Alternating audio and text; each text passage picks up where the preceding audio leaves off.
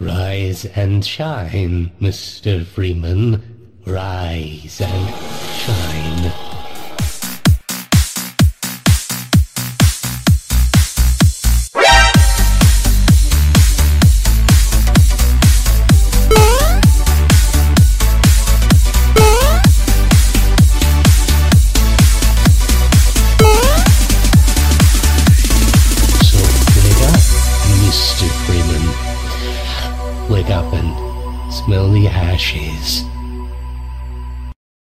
Welcome, welcome to the very first episode of Mouse and Joystick.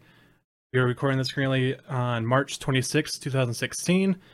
Everything we mentioned will be relevant up to that day. I am your host, Kyle, and with me are my co-hosts, Noah and Michael. How you guys doing today? I'm doing all right. pretty good today.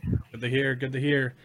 For those who are wondering who we are and what we do, the purpose of this podcast is going to be kind of a monthly recap of all relevant gaming news and news about game technology from the past month. We'll also every once in a while give our first impressions or reviews about new releases or just whatever we've been playing, replaying. We- We're playing a lot of games all the time, so there's always something to talk about. Share our experiences with you. If you're into that, I hope you guys stick around because you're in for a good time. Uh, we are a part of the Podcast Empire Network, of which I am a founding member of. I host other podcasts like the channel on Batman and Lords of Film. So if you're familiar with those, you'd be kind of familiar with how this is going to go. Um, so I think the first thing we're going to really do is try to let you guys know a little bit more about us. So we have a, a couple questions here that we're going to answer to give you an idea of like where we first got our start in gaming or what our preferences usually are. So uh, I'll start off by asking you, Noah, like what is gaming to you, and like how does it affect you? Like what's appealing to, what how does it appeal to you that other mediums can't? All right. So, um, this the appeal of gaming kind of developed over me uh, over course course of the last couple of years because I started out um, a pretty young kid with an original Xbox, just playing it because I thought it was cool. Um, entertained me, kept me, you know, focused for a couple hours, uh, a couple days a week. Um, and then as I got older, kind of got more into it, it became a huge or a bigger part of my life, and I realized it was more of a social thing for me. So I kind of like playing with one or two or a group of my friends so we can interact with these, these uh, tools and games that we can uh, either make it more fun or just just uh, just having a good time with friends. Absolutely. That's what I really like about gaming. That, well, maybe movies can kind of do it, but for the most part, those are something you can definitely enjoy very much as a solo experience. But like, a co gaming and a co-op is something very unique. You can only get in gaming. I feel like. Right, you get a little bit more feedback than just watching a movie together because you actually input, get input and output. So. I'm gonna ask you that same question, Michael. Like, what what is gaming to you, and why is it so appealing, as you know, compared to movies or books or something like that? Uh, gaming is definitely like a getaway to me, and it's just an easy way um, to get away from everything you the, the normal life you live, and uh, it's a nice way to uh, be able to forget uh, all the stress of of the day that you have, and it's a lot of fun. Uh, in, in the meantime, and it's really easy to just pick up a game or start in the middle of nowhere or just pick up a, a new game that um, you've never played before. Um, and I really like, uh, as Noah said, to uh, have friends to play along with, and it's it's a lot different than uh, movies and TV and stuff because you can you you can talk to your friends. Uh, you can talk to your friends about movies and stuff and TV, but you can't like I don't know, get the same experience out of it as you can a game when you're playing with them. Absolutely. I know the for me when I think about gaming, what it means to me, like how it differs is just the whole level of interactivity that is in it. Like every action you perform goes to like advance what you're doing. You're not just like sitting back and just kind of watching things unfold. You're you're actually the one causing things to happen, especially in single player games, like even in multiplayer games. Like nothing happens without you doing something to affect it. I mean, in books, you know, like you're just kind of reading stuff that happens. You're not actually influencing what happens. Same thing in TV shows or movies, like you have a direct effect on what happens. I I Yeah. think it's great. and like the story uh for e- videos uh tv and movies and stuff you it you can interact with each other but uh within games like you're going through the same you're going through the same story as people uh and it's so much it's so much different than just watching a movie Right? and yeah. like for some people, even though they're experiencing the same story, it will come off differently because they're maybe looking at it from a different perspective because they're somewhere else in the game when they experience a certain thing. That's just how I feel about that. Um, moving on to another question I have.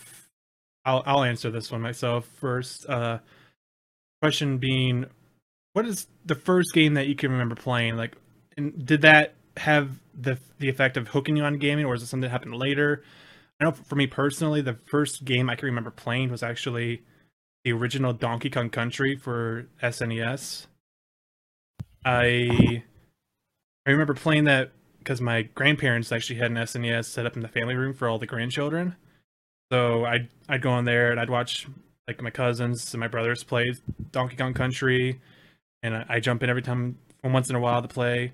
And that game was just like incredible to me, or because it was like the first game I had like, really played myself. Because I, I knew about like Pong and those other arcade games before that, but that was the first one I really remember playing for myself and just going through and being like, oh my god, this there's all these cool characters in here. There's like platform mechanic where you're just jumping around and you you're affecting all this stuff. You're killing bad guys. It was awesome. Uh, how, how about you guys? Like Michael, do you remember what the first game you played was? I'm pretty sure the first game I ever played was uh, Super Smash Bros. 64 on the Nintendo 64, or or Gauntlet Legends on Nintendo 64. I'm not sure which one. Gauntlet, Gauntlet Legends. So I remember that. It was a long time ago, but Nintendo, I, Super Mario, I mean Super Smash Bros. 64. I also played Super Mario 64, but Smash Bros. was like the definitely the first thing that got me hooked on gaming, especially like multiplayer gaming, because like I was the only one with a Nintendo 64 in my neighborhood, so all my friends would come over and we'd have like um four person uh free for all and fight each other and it be, it was just hours and hours of um so much fun. And i remember that's definitely what got me hooked on multiplayer and fighting type games I remember having then- my mind blown when I got to the first section of the game where you unlock a secret character. oh yeah I can't Yeah. remember who, who it was. Like, was it Luigi or something? i think it was uh not uh kirby jigglypuff think it Jigglypuff, yeah, yeah. Yeah. You, were just like going through the the single player missions or whatever, and then all of a sudden it's like you have been challenged by a random character. I'm like, who's this? Wait a minute. Since where's Jigglypuff in the game? I'm so confused. But it was awesome. And then- Once you beat her, you unlocked her to play for the rest of the game. yeah and then there was ness i think that was the kid's name Yeah, the the kid with the And then- bat. captain falcon and i don't remember the last one Mr. Game and Watch. uh N sixty four. Or was that Brawl or Sure. Melee? I can't remember which one it was. In. it's been a long think- time Here, let me just name probably, them I think he came in later. Might have been later. I then Gauntlet Legends definitely got me hooked on like single player games. Single player with co-op because say, can't forget yeah, we had to we had to beat that game together. Had to. because we didn't have the memory card, so we had to beat it in one playthrough. How many alternators did you have in Gauntlet Legends? Um, Ugh. We tried so many times. I can uh-huh. remember because we didn't have the thing, so we couldn't save it. So if we turned it off, there's starting from square one the next day. I think successful all nighters. I think one, maybe two, but like at least four or five not successful ones where we would fall asleep at like four or five in the morning. Oh, That's pretty rough. that's pretty Yeah. rough. I remember I still I still like I I've beaten the game. I know what most of it's about. I have no idea how to how to do most things in the game. Like I don't know how to unlock any of the secret characters besides Remember the the, the Minotaur, Minotaur. where you had to collect the freaking gold coins? that took forever. and then yeah. But that that definitely got me hooked on the single player RPG games even though it was it was very like standard and like not very much story at Yeah, all like obviously Four but- classes to choose from, but yeah it's like it was it was the earliest form of uh diablo but dungeon crawlers. yeah Right. that's yeah that was always so much fun Noah, do you remember what your first game was? So uh, I I never really owned a 64. I know, sin, bad. Uh, Get out of here. but uh, my first gaming console was original Xbox, uh, and the first game I can remember playing um, was there was a Sega racing game, like Sega GT was very one of the very first Xbox original racing games that I played. But the one I played the most is Jet Set Radio, which was your this like kind of punky rollerblading graffiti artist, and it had a whole storyline and this really weird game that I don't know how I came across it, but I think it came with it, and I just fell in love with it because it was like visually had a lot of vibrant colors, and um, you got to spray paint a whole bunch of stuff, and they encouraged you to do it. So like, who wouldn't be attracted to that as a young kid? But uh, that was pretty much the first single player game, and then was we mentioned earlier. I, I played a lot of co-op with Mike with Gauntlet Legends and uh, a few other a few other games along those lines that we uh, spent numerous hours playing back in the day. But yeah, I've never played uh, Jet Set Radio myself, but didn't that have like a really good soundtrack or something? yeah, I, I think it um it had a very is kind of like a techno-y kind of. It tried to stay current with their music, but um, I think the most attractive part was like the outrageous characters in that, and then they also had a very very bright color scheme, and it just a, a weird game. Most people don't know about it because it was so small and insignificant, but to me, it was the first one I had access to. So Right. So many fun memories. We could just probably spend all day talking about these games that we played when we were children, but uh, we're gonna go ahead and skip, kind of skip ahead a little bit and to start talking about what, in general, are our favorite kinds of games. Like for myself personally, my favorite games, the ones I am always looking forward to, like almost no matter what, are typically RPGs or like first-person shooters of that sort. But some of, some of my absolute favorite franchises or series would have to include the Bioshock series, uh, Portal series for sure. I love Portal.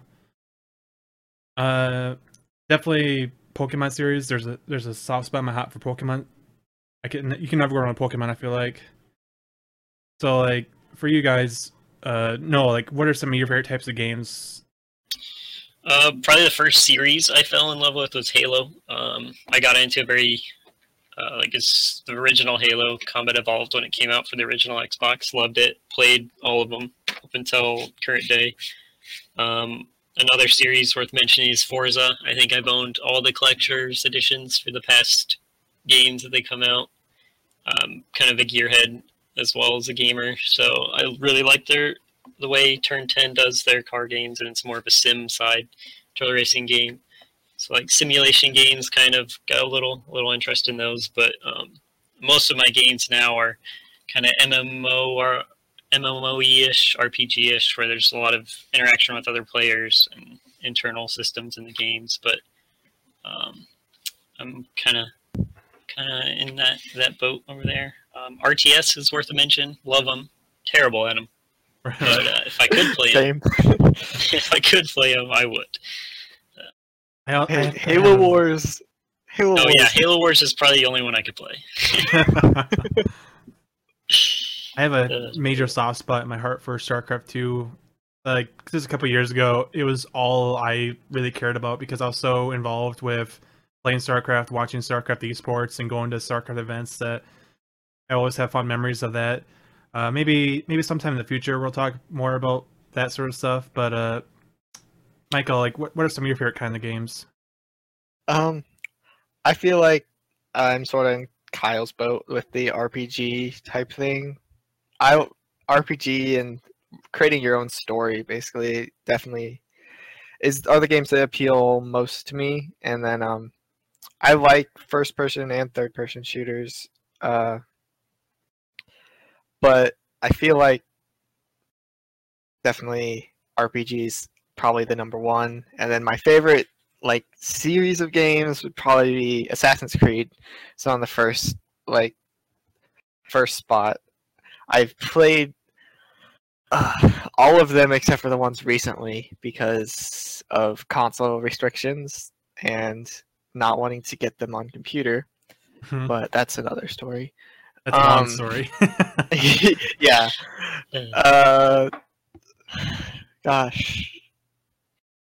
Bio, I've played the Bioshock. I like Bioshock. I like Mass Effect story. I like I like the games where their stories definitely like go throughout multiple games and like they don't just end after one game. Gears of War was one of my favorite series.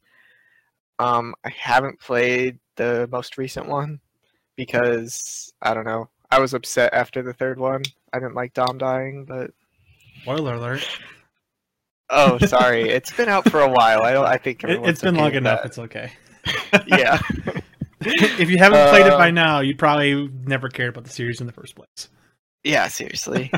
um Yeah, I think that's I think that's about it. Nice, nice. So, uh, like I mentioned at the start of the show, one of the things that we're really going to be focusing on is kind of just giving you guys a recap of the month, like everything that's happened in the past few weeks or so since the last episode of the show. Uh, the one thing we're going to do is we're going to like kind of just run down various news articles that we had stumbled across the internet and just kind of talk about what's been happening in the games industry. Uh, I know for one thing that's really big right now is the advent of virtual and augmented reality devices. I know uh, a big one that's coming out soon enough is going to be Microsoft's HoloLens, which has actually been released. It's going to be available for the development edition. is going to be available for pre-order right now, and it's going to be shipping at the end of the March end of March now. Um, th- they made the announcement that the development edition will be open for pre-orders, and it's going to be shipped on March 30th. Uh, I don't know how much you guys have looked into the Hololens specifically. Do you have any opinions on like what it can do? Like what it, what can augmented reality do for gaming? Um, I I personally took interest in this because you know there's we're kind of in the year of VR. A lot of people have been saying that this is the year where it takes off and kind of explodes. But like that, that's all you know, cool, and that is pretty big for gaming.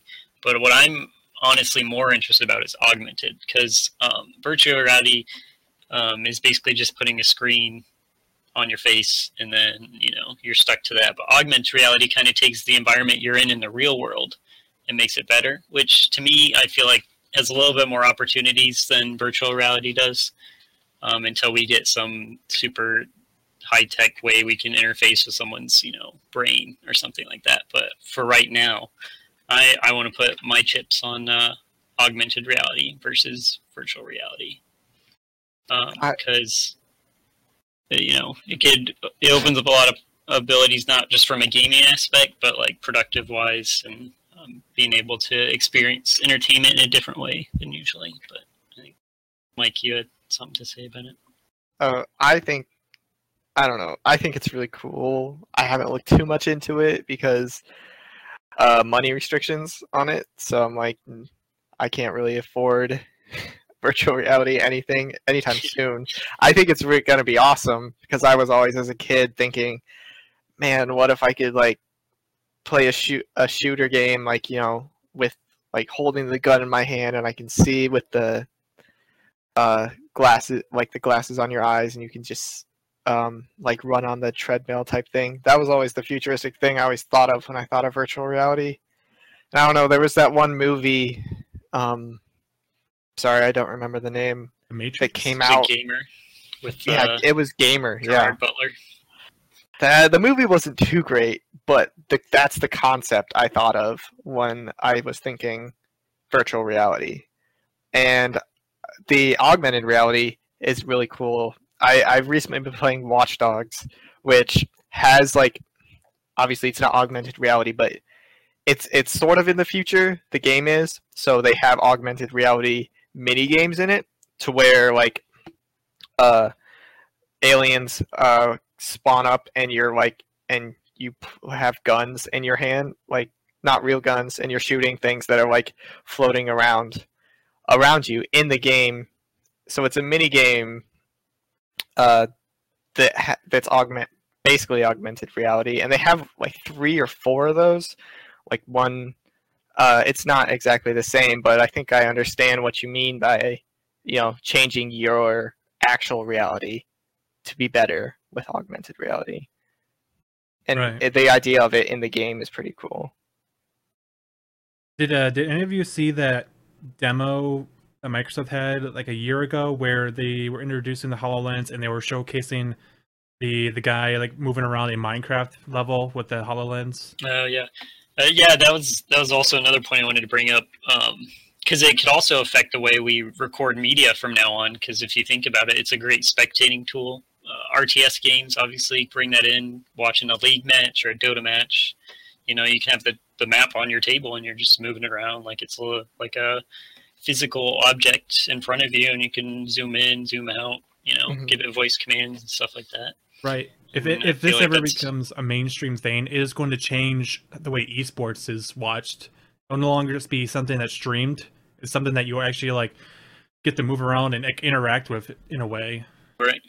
Yeah, and I can see like uh, I don't know if you've seen the casters lately, but they do have like their their screen is like on a table, and like they're looking down on it. So I Mhm. feel like that would be, I think that's what they're if they're not thinking about that, but that's what they'd be ready for it already to like already zoom in because they're already looking down on a table for their screen.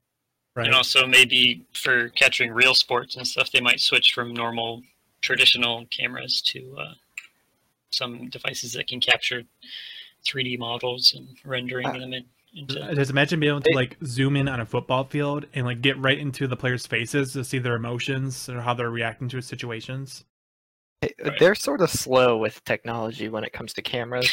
I don't know if you guys watch baseball or anything, but yeah, they're still having problems. But Unfortunate. I feel like esports is going to be a little bit ahead of them on any of that. oh yeah, since they, they kind of grew up in the technology realm. Yeah. So Right. The the biggest problem I see is, I mean, we're only right now in like the first generation of these virtual reality or augmented reality devices. The biggest problem is going to be the costs. Right now, they're still Yeah. trying to streamline the technology, trying to get the costs down. So, like right now, for example, the Hololens Developer Edition is supposed to come out for three thousand dollars. Right, and I think a lot of it has to do with the marketing Microsoft's kind of doing because originally it looked like they're trying to pitch it as some type of entertainment device, and you've kind of seen a shift lately in the past couple months where they're kind of leaning towards more of a professional. Um, I know they've distributed a few uh, early production models to a couple universities, and I know they showcased NASA in a recent TED talk they hosted um, not too long ago, showcasing how they're using it as like a professional uh, tool like you'd use PowerPoint or a, you know similar product like that. Mhm. Okay, so moving on to uh, the next topic. Uh, Microsoft Microsoft did a, tech, a TED talk going a little bit more in depth about the the age of holograms, as they call it. Uh, if you're interested in seeing more of that, I'll put a link in the description so people can check it out, see more of a demonstration of the HoloLens. Uh, TED Talks are always really awesome and informative, so probably worth it. But in other VR news, I do believe that PlayStation has actually announced their form of a VR headset, not augmented, but VR for the PlayStation 4. And the plan is right now it's going to release later this October for $399. Hello, everyone. Which I, I believe it's the cheapest and like the cheapest package you can get for VR right now. Yes, because this current date. the PlayStation VR should be three ninety nine. The Oculus Rift is six ninety nine, I think, and the Yeah, Vive believe- is seven ninety nine. So Yeah, this is definitely the you're entry-level Looking version. at the entry level for VR right now. Um, is there any any word if it will be able to only be on PlayStation, or is it possible to use it with like a PC? I have not heard anything about it being usable on a PC yet, but due to the nature of how accessible PC hardware usually is, I wouldn't be surprised if someone mods it to work with it. Yeah, it'd be interesting to see, and especially since you're obviously going to have to send a video signal to it somehow. You know, it's a hard hard way to make it so people can't send whatever they want to it. Right. Like the thing that's really appealing to me for this uh, entry level headset isn't just the lower cost, but the fact that it's designed to work just straight up with PlayStation 4 hardware, whereas like the Oculus and the Vive all require very high end equipment to run properly. We're talking about computers that are spec'd out for at least 1440p or even 4K to a degree. So we're talking maybe $1,200 minimum for a computer. And then also they require kind of a few uh, space requirements, and uh, Yep. a lot of them have cameras that you have to have set up. I know, Yeah, because I know Uh, that at least not the, just one or two. I think the Vive requires several. I think. yeah, I know the Vive has a a feature where you put like these sensors in the corner of the room you're in, and then it like reads everything in the room. You can move around the entire room with it. Whereas like the PlayStation VR is going to be more of just the headset and what the headset can do for you. So if you're looking for a more affordable, just kind of entry level option for VR or virtual reality headsets, I I'd probably look at the PlayStation headset. I don't know what they have planned for the game options, but I think I did hear something that they will let you just straight up put any regular PlayStation game into the headset and like view it kind of like a movie theater screen that's on your face. So that's that's something to always consider. That sounds pretty cool to me. Uh oh, they did say one thing about games. Uh apparently it was announced that uh Star Wars Battlefront is going to be an exclusive game released for PlayStation VR. It's kind of a release of what's already out. Yeah. Not Uh, So it's, it's going to be the same same game, just optimized for VR. Yeah, basically. I find it interesting that they said it's going to be exclusive to PlayStation VR, kind of suggesting that there won't be a, a version for Oculus or Vive. Uh, I don't know. So with this virtual reality, do you play with a controller and that thing's on your face? Yeah, for the most part, but I think head movement will also play a, a small role in what you're able to do. Like you'll be able, like normally you move the camera around with your right stick, but instead you'll use your head to move the camera. Interesting. It'll be something like that. Like this is definitely not going to be something you can just put on and get used to right away. I think you definitely need to adjust to the change in how you move and operate your character. Yeah, I could see profit in like people building like specific chairs and stuff for it. Definitely. Yeah, like battle you're- stations. Yeah, you're gonna need like something that can move with you, or like yeah. So like with virtual reality, there's a lot of extra expenses that come with it. Hopefully, they can get that streamlined to where you're not gonna need all the extras to do this. Right. I've never worn one of the VR headsets myself. I'd love to find an opportunity to go to like a con or something and try it out just to see like how much of a difference it's really going to make. Because if if this is as good as people say it can be, it's going to be a complete game changer for the way games are developed in the future. Like like we mm-hmm. were already mentioning, just the idea of like say augmented reality becomes a thing, that's going to like completely change how RTSs are played, maybe not shooters, but like it could change all sorts of strategy based games now that you can like put the entire world on your desk and then like move units around in the world with your hands. Like it, it's just completely different. So, yeah, definitely going to be keeping an eye on how this VR and augmented reality develops in the future. Hopefully, it all lives up to most of the expectations. Um, in other news, it's not strictly game related, but it sort of is.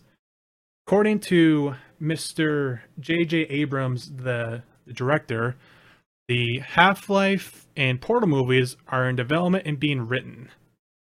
Now, this came as a bit of a surprise to me because I wasn't aware that Hollywood was in works to create a Portal movie or a Half Life movie. Uh, Kind of, kind of jumped out of nowhere, to be honest. yeah, especially considering someone like J.J. Abrams is involved in the project, I immediately became very excited because I thought least the most recent Star Wars movie he did was pretty good. I haven't seen the Star Trek movie, so I don't know, but I think in general he's a pretty decent director. Yeah, Yeah, he it's is. kind of kind of speaks a lot too with all the other, I know the Warcraft movie um, coming out too. But Right. this will also be another precedent was whether or not he can pull it off because it will either open up a door or close a door for other potential titles to move into the Hollywood scene or not. video game movies are gonna be. Uh, I hope they go well. Honest, honestly and personally, yes. because I would love to see some of the stories unfold more than they can in video games. Right, because we're always we're always looking at those cutscenes. We're like, oh, this could be so much better, or oh, this is a be amazing movie, or Mm-hmm. you know, along those lines. some movies seem more promising than others i will say like just this year alone i know we have the warcraft movie comes out maybe not going to be the best written movie but the visuals are amazing in it and there's also the assassin's creed movie that's coming out for the next year with michael fassbender being the lead which i think that has a lot of potential michael fassbender is a very good actor in my opinion he was actually nominated for an academy award just this past month or so. So that gives me a lot of hope. I don't. Big problem for me is going to be the writing because I've never really found adapting the writing of a game to work well in the movie medium. Right, because uh, we uh, talked earlier how games are so special to us because there's the input output portion of it where you're taking that input output and then you're just getting an output now because uh, you're just watching it and you don't have any control over it. So Mm-hmm. Yeah. I I personally am worried about the Assassin's Creed. I love the series so much, and I really hope the movie goes well. Um, I've been thinking that the this series needs a movie. I uh, I don't know. I haven't heard too much. Um, do you know if the movie is about is like about the story that's already out, or is it a new story? I know for a fact that the assassin character is a new character in the franchise. He's not been in any other uh, games, so it's going to be more original in that sense. Although I still think there's the whole animus going back to the different timeline kind of thing going on. Yeah. But like other than that, I don't know anything because I've not seen a trailer. I've literally only seen images of Michael Fassbender in the assassin outfit, which which look, he looks really good in them. Don't get me wrong, but like other than that, I've seen nothing, heard nothing. Yeah, I I I'm interested to see. I would love to have Ezio's story told out in a movie because Ezio is one of my favorite characters. Um, the three games they gave him were maybe a bit much. Maybe, Uh, the- maybe. The the, the first one definitely very good. I liked the, I liked his origin story. Sad but good. Um, I mean, I I think he needs he needs some more love when it comes to movies and like something other than the the last couple of games they gave him. Mhm. Uh, the thing But, that yeah. really concerns me about the idea of a Half Life or Portal movie is the fact that both of those games feature characters that don't talk. Yeah. I don't know how that's gonna work in a modern movie. Like Gordon Freeman from Half Life, he he doesn't talk. He like has no interaction. He's supposed to be a complete blank slate that the player projects themselves in. You're supposed to role play as him. So I think it, it could be an interesting take on a, a movie because uh, we I don't know if you've seen the completely first person movie that like uh, the the action movie. like the Cloverfield Oh. movies, which J.J. Abrams was a part of. Yeah. Hmm. Maybe. So maybe. I. I feel like it could be done, and I feel like he's probably the best best one to do it. Um, it might be why he chose those two because he gets a little bit more freedom with the Yeah. characters. And if you watch the Portal um, trailer, they didn't talk at all in it. So, That's true. or at least the girl didn't. So, I mean, we'll see. Here's hoping. Here's hoping. I, hmm, I was gonna say something, but I totally forgot. Anyways, um, another movie or video game, the movie news. This one's not maybe as big of a deal as some people, but uh, the news is the writer of the Metro 2033 se- series partners with Hollywood for a film. Now, I know that Metro, the Metro series was originally a book, but the adaptation to a video game kind of took off, and I think that's now the more popular way to experience that story of the storyline. Did, did either of you play the Metro games, twenty thirty three or Last Light? Last Light. Metro Last Light. I'm. Oh, I think that's the title. I liked it a lot. It was really cool. Yeah, I mean, it had technical problems, but it did a really, really good job of having this really thick atmosphere that just totally engrossed you in the world of this like subterranean train station in Russia or something like that. Yeah, that's it. And like post-apocalyptic, I I thought playing the game that there was so much more to the story that I didn't understand.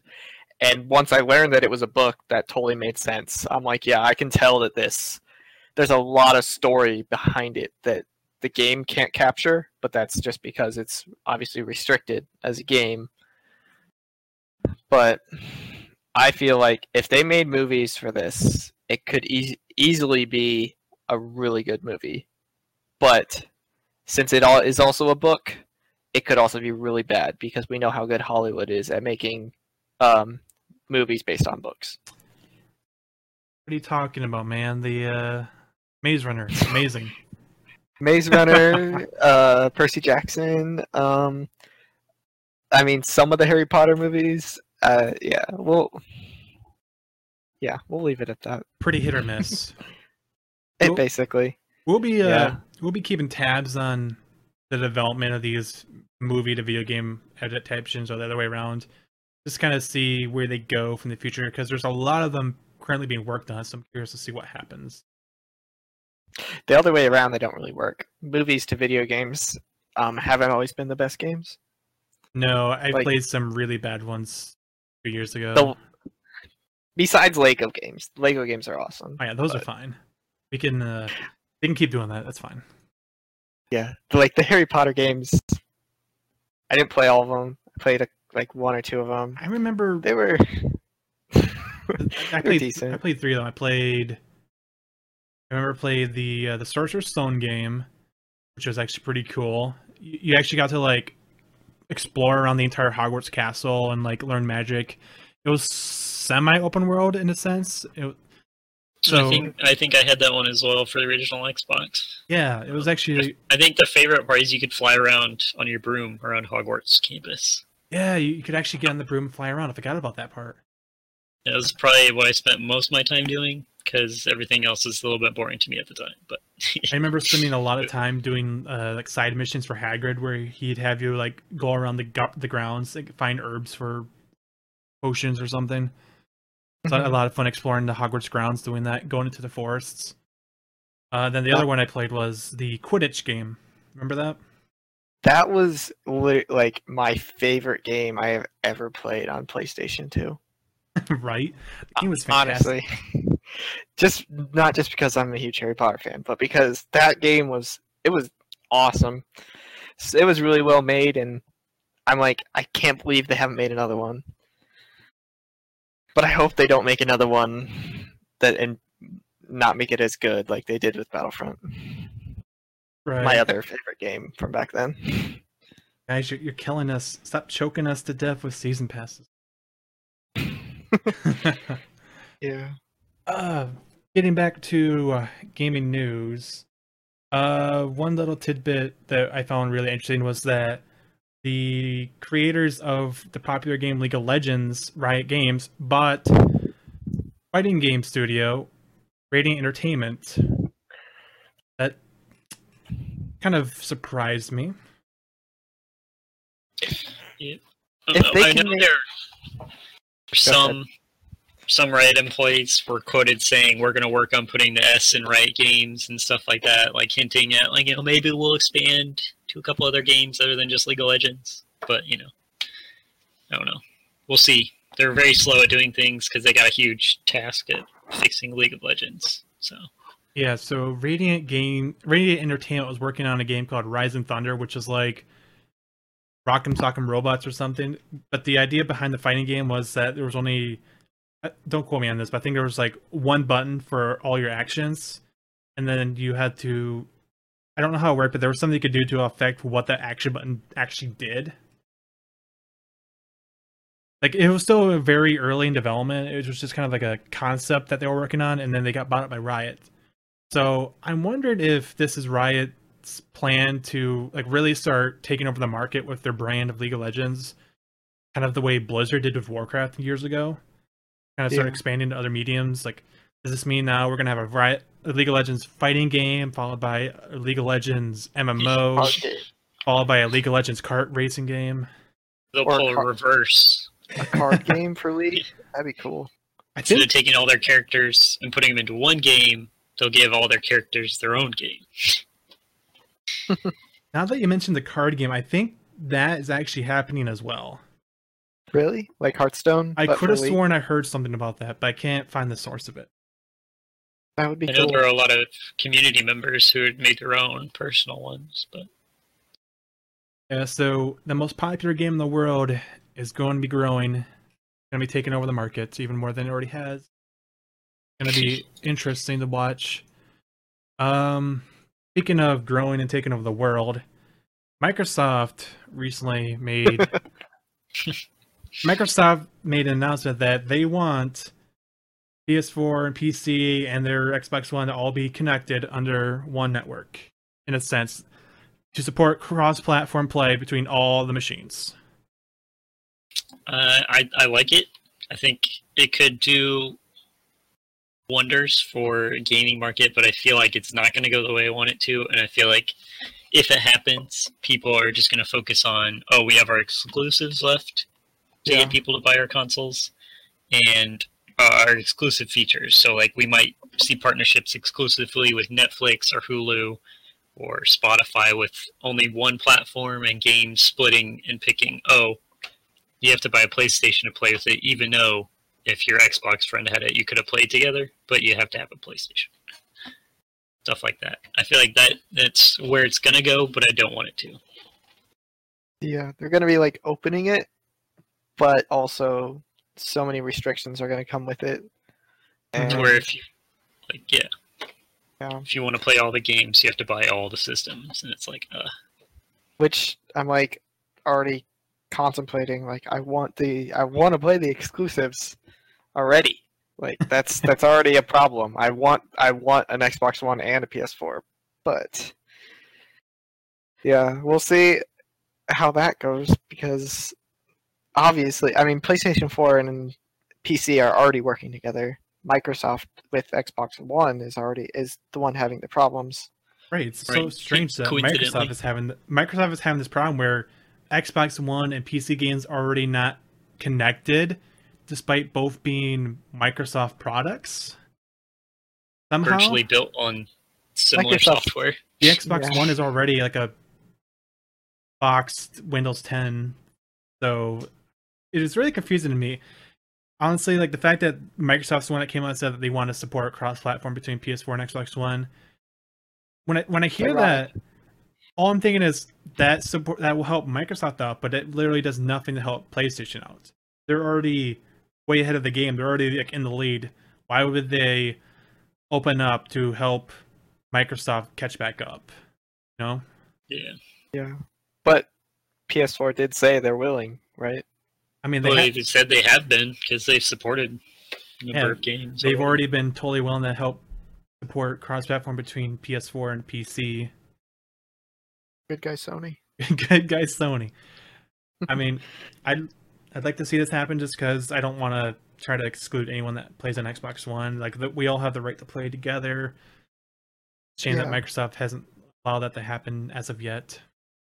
They're I think- they're people deserve the right to brag about. I mean, I've I've heard so many people say, "Oh, I'm better at Call of Duty than you because I play it on PS4 and I instead of Xbox One." And I'm like, that, the only difference right now is the controller.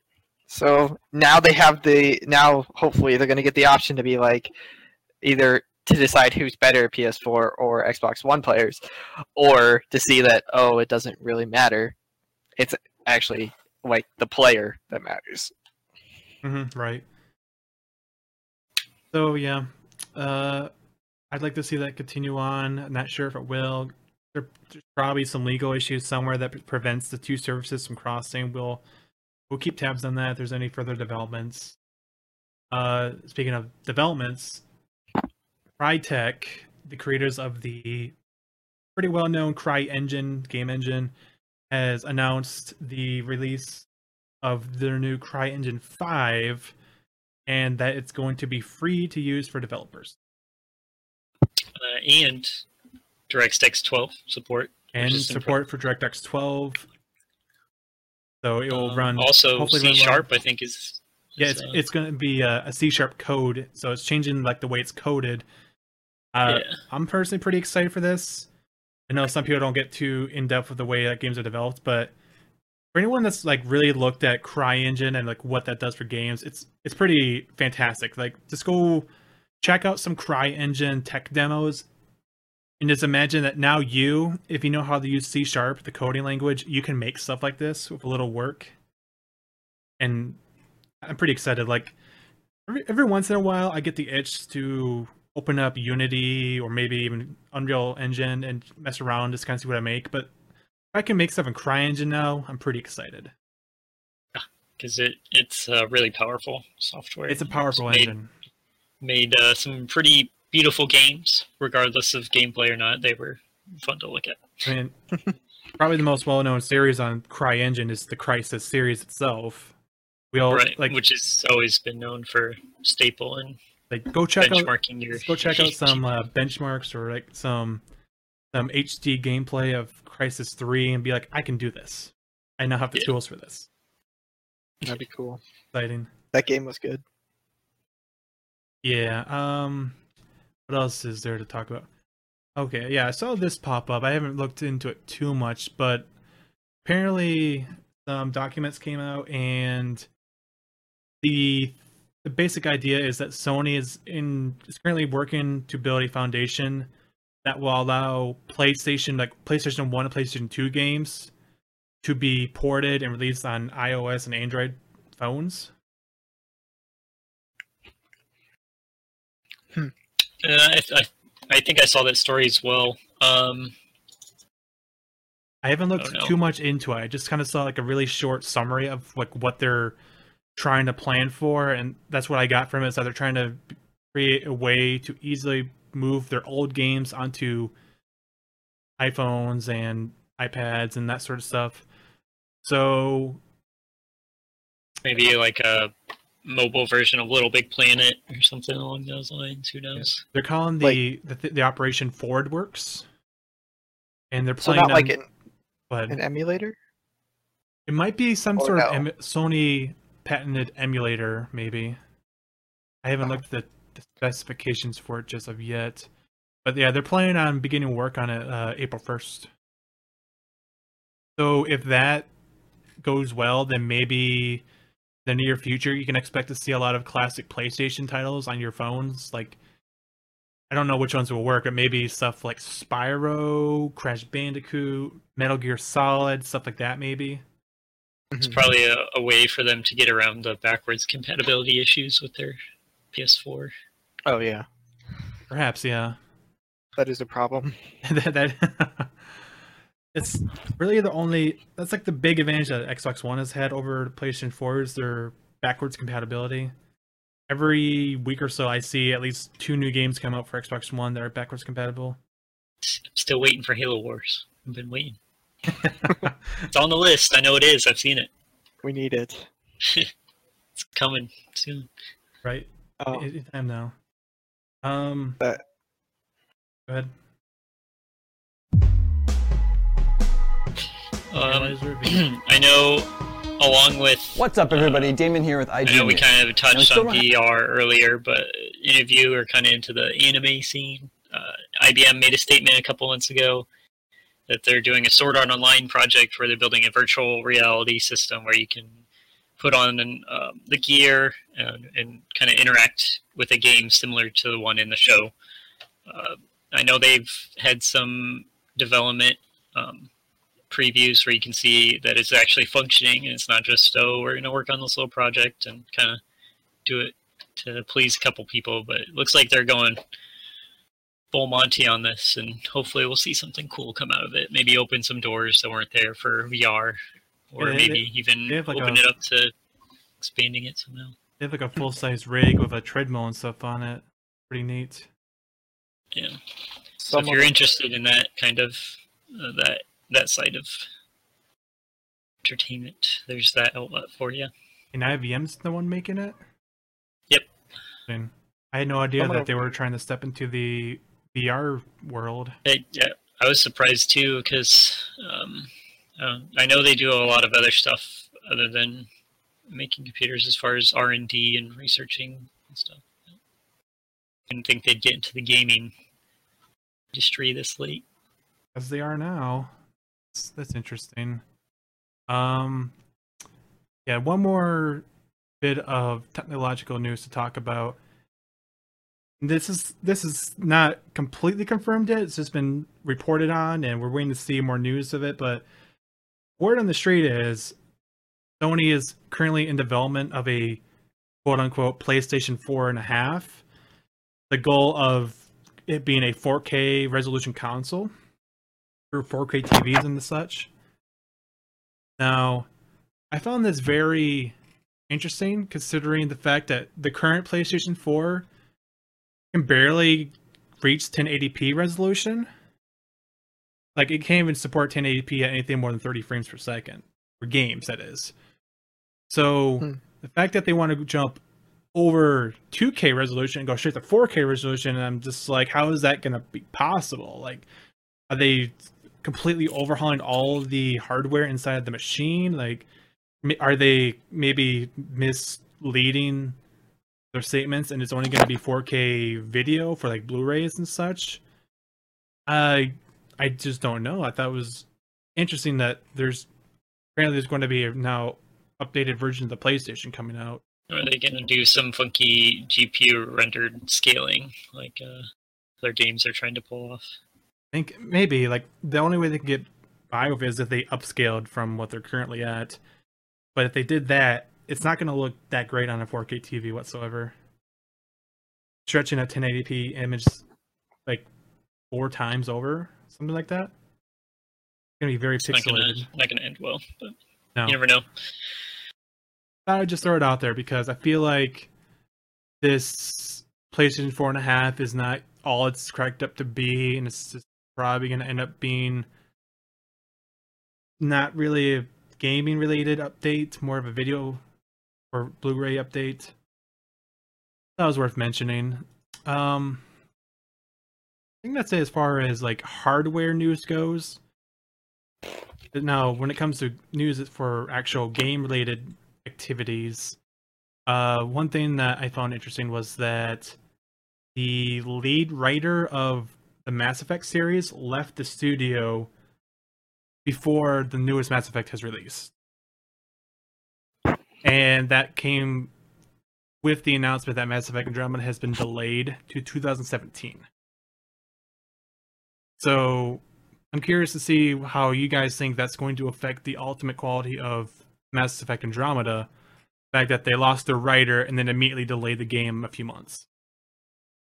Um, I, I personally am not a huge Mass Effect fan. I've maybe played a few few hours on the third one. Um, was a, a free gold title for Xbox Live. Um, but I mean, if you lose a writer who's been there for I don't know three of their greatest hits, you know that's not going to be not looking too good for you, especially since you have an immediate delay of your next big big blockbuster. But I know Michael, you've you've been a big fan of the series and played, um, I think, all of them up until this point.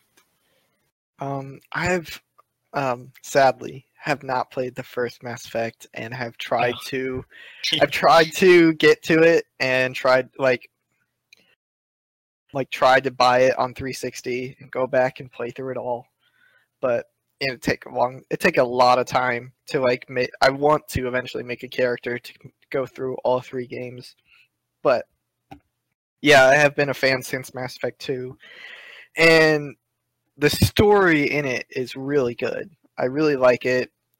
It's so in depth with so many different characters, and there's uh, you can change the story with literally one decision. Um, death to where you can kill off a character, Mhm. even though he could have been game um on it. And I just think that's so cool the way they did it. The ending for S- Mass Effect 3 was um, confusing, and then they released something to help, like, uh, I don't know, make it less confusing. Yeah, they had to release they- that update that like fixed the ending. Well, the fan Yeah. backlash that was going.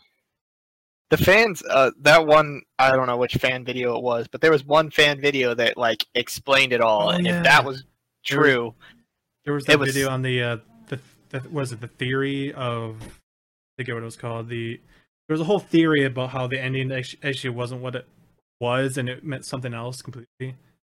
yeah. I forget now. That it's been so long. cool. But- Um, the writer i mean that if that guy did most he definitely did did most of the uh, work in those two games losing him would be huge detriment i'm hoping they had most of the story written um before he left I'm- obviously I'm, because pretty sure th- there was a comment here that said that he was mostly done with everything before he left. are they letting them are, is he letting them use what he wrote because sometimes that's a problem too I think so. I don't know why they Yeah. scrap everything. Well, I mean, sometimes it, it just depends on whether he claimed it as his or if it's like the property of uh, the people who make Mass Effect. We'll see. I'm I'm under the impression that him leaving maybe wasn't the direct cause for the delay. There's been other things on EA's plate that maybe led to the delay of the game. Mhm. Um, one note before we move on is that at the end of the article it says that the guy Chris, the lead writer, when he left, he went over and joined Bungie to be a writer on Destiny or Well- or new Destiny projects. That's good news for Destiny It- uh, yeah, like, because they need they needed a better story. I'm not too familiar with Destiny. That's more of your territory. So, uh, but But I- I've heard that it's pretty lacking in story from time to time. Yeah, there's not much story to it. It's basically, well, I have not played the DLC. I've only beaten the main the main story, so there's not much story to it. Like, there's the only real dialogue that is throughout the game is between you and your ghost.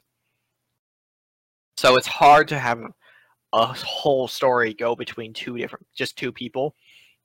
You do talk to some other AIs, but it's I don't know if they if they can make the story better, it would make the game a lot better. But I do know the one of the main reasons why it's so popular is because of the multiplayer. So maybe it's not too much of a problem. Perhaps. Yeah, I'm still looking forward to the Mass Effect game that's coming out. I'm probably going to end up replaying through all three Mass Effects sometime before next year, so I can go into that fresh memory and all that. Mhm. Uh, in other EA related news, the EA CFO reveals that Titanfall 2 and Battlefield 5 will be released before Christmas of this year. So maybe that has something to do with why they're pushing Mass Effect back. So E3 is going to be big this summer. Yeah, man. Uh, I wasn't crazy about the first Titanfall, but it had a lot of potential. I feel like they've learned a lot from it. Because I, I think I remember hearing that Titanfall 2 will actually have a single player campaign this time. I hope So we'll get a full game this time. It'll be a full game this time. Yeah, but Uh, yeah, it uh one it was kind of a little shortcoming because they didn't have that single player aspect, but I do think it influenced a lot of other games, and uh, Yeah, ever Uh, since I know- Titanfall came out, like every Call of Duty has had that jetpack thing going on now. right. So it did bring some good out of it. I mean, it was fun. It just didn't have a lot of depth to it at the time. I feel like they could add it a lot more that they didn't include in it. Mm-hmm. I find it interesting how EA's plans for this fall include releasing two large first-person shooter multiplayer games around the same time as each other. So they're going to be competing with each other at the same time. Now, The bundle. best. we don't know anything about Battlefield 5 yet. I've heard rumors that it's actually going to be like a World War One, World War Two shooter, but those are just rumors, no actual concrete evidence to support that fact yet. So if it's just an ordinary Battlefield set in modern times, it's going to com- like compete with Titanfall really closely. I feel like I don't know. Seems like a weird move to me. I I hope Battlefield Five is something other than modern slash slightly future warfare, just for the sake of the franchise and for the sake of everyone playing first person shooters recently, because it's getting old. The whole Yeah, if it- Unless If you have like any faith in their marketing team, you know, the indication that they're both being released at the same time could kind of hint at that they're not similar games. I don't know, EA's marketing. you never know EA. if they're if they're uh, have any lick of intelligence in there. It. I mean, when was the last time we even had a Battlefield that wasn't? And it's been retextured since Bad Company, hasn't it?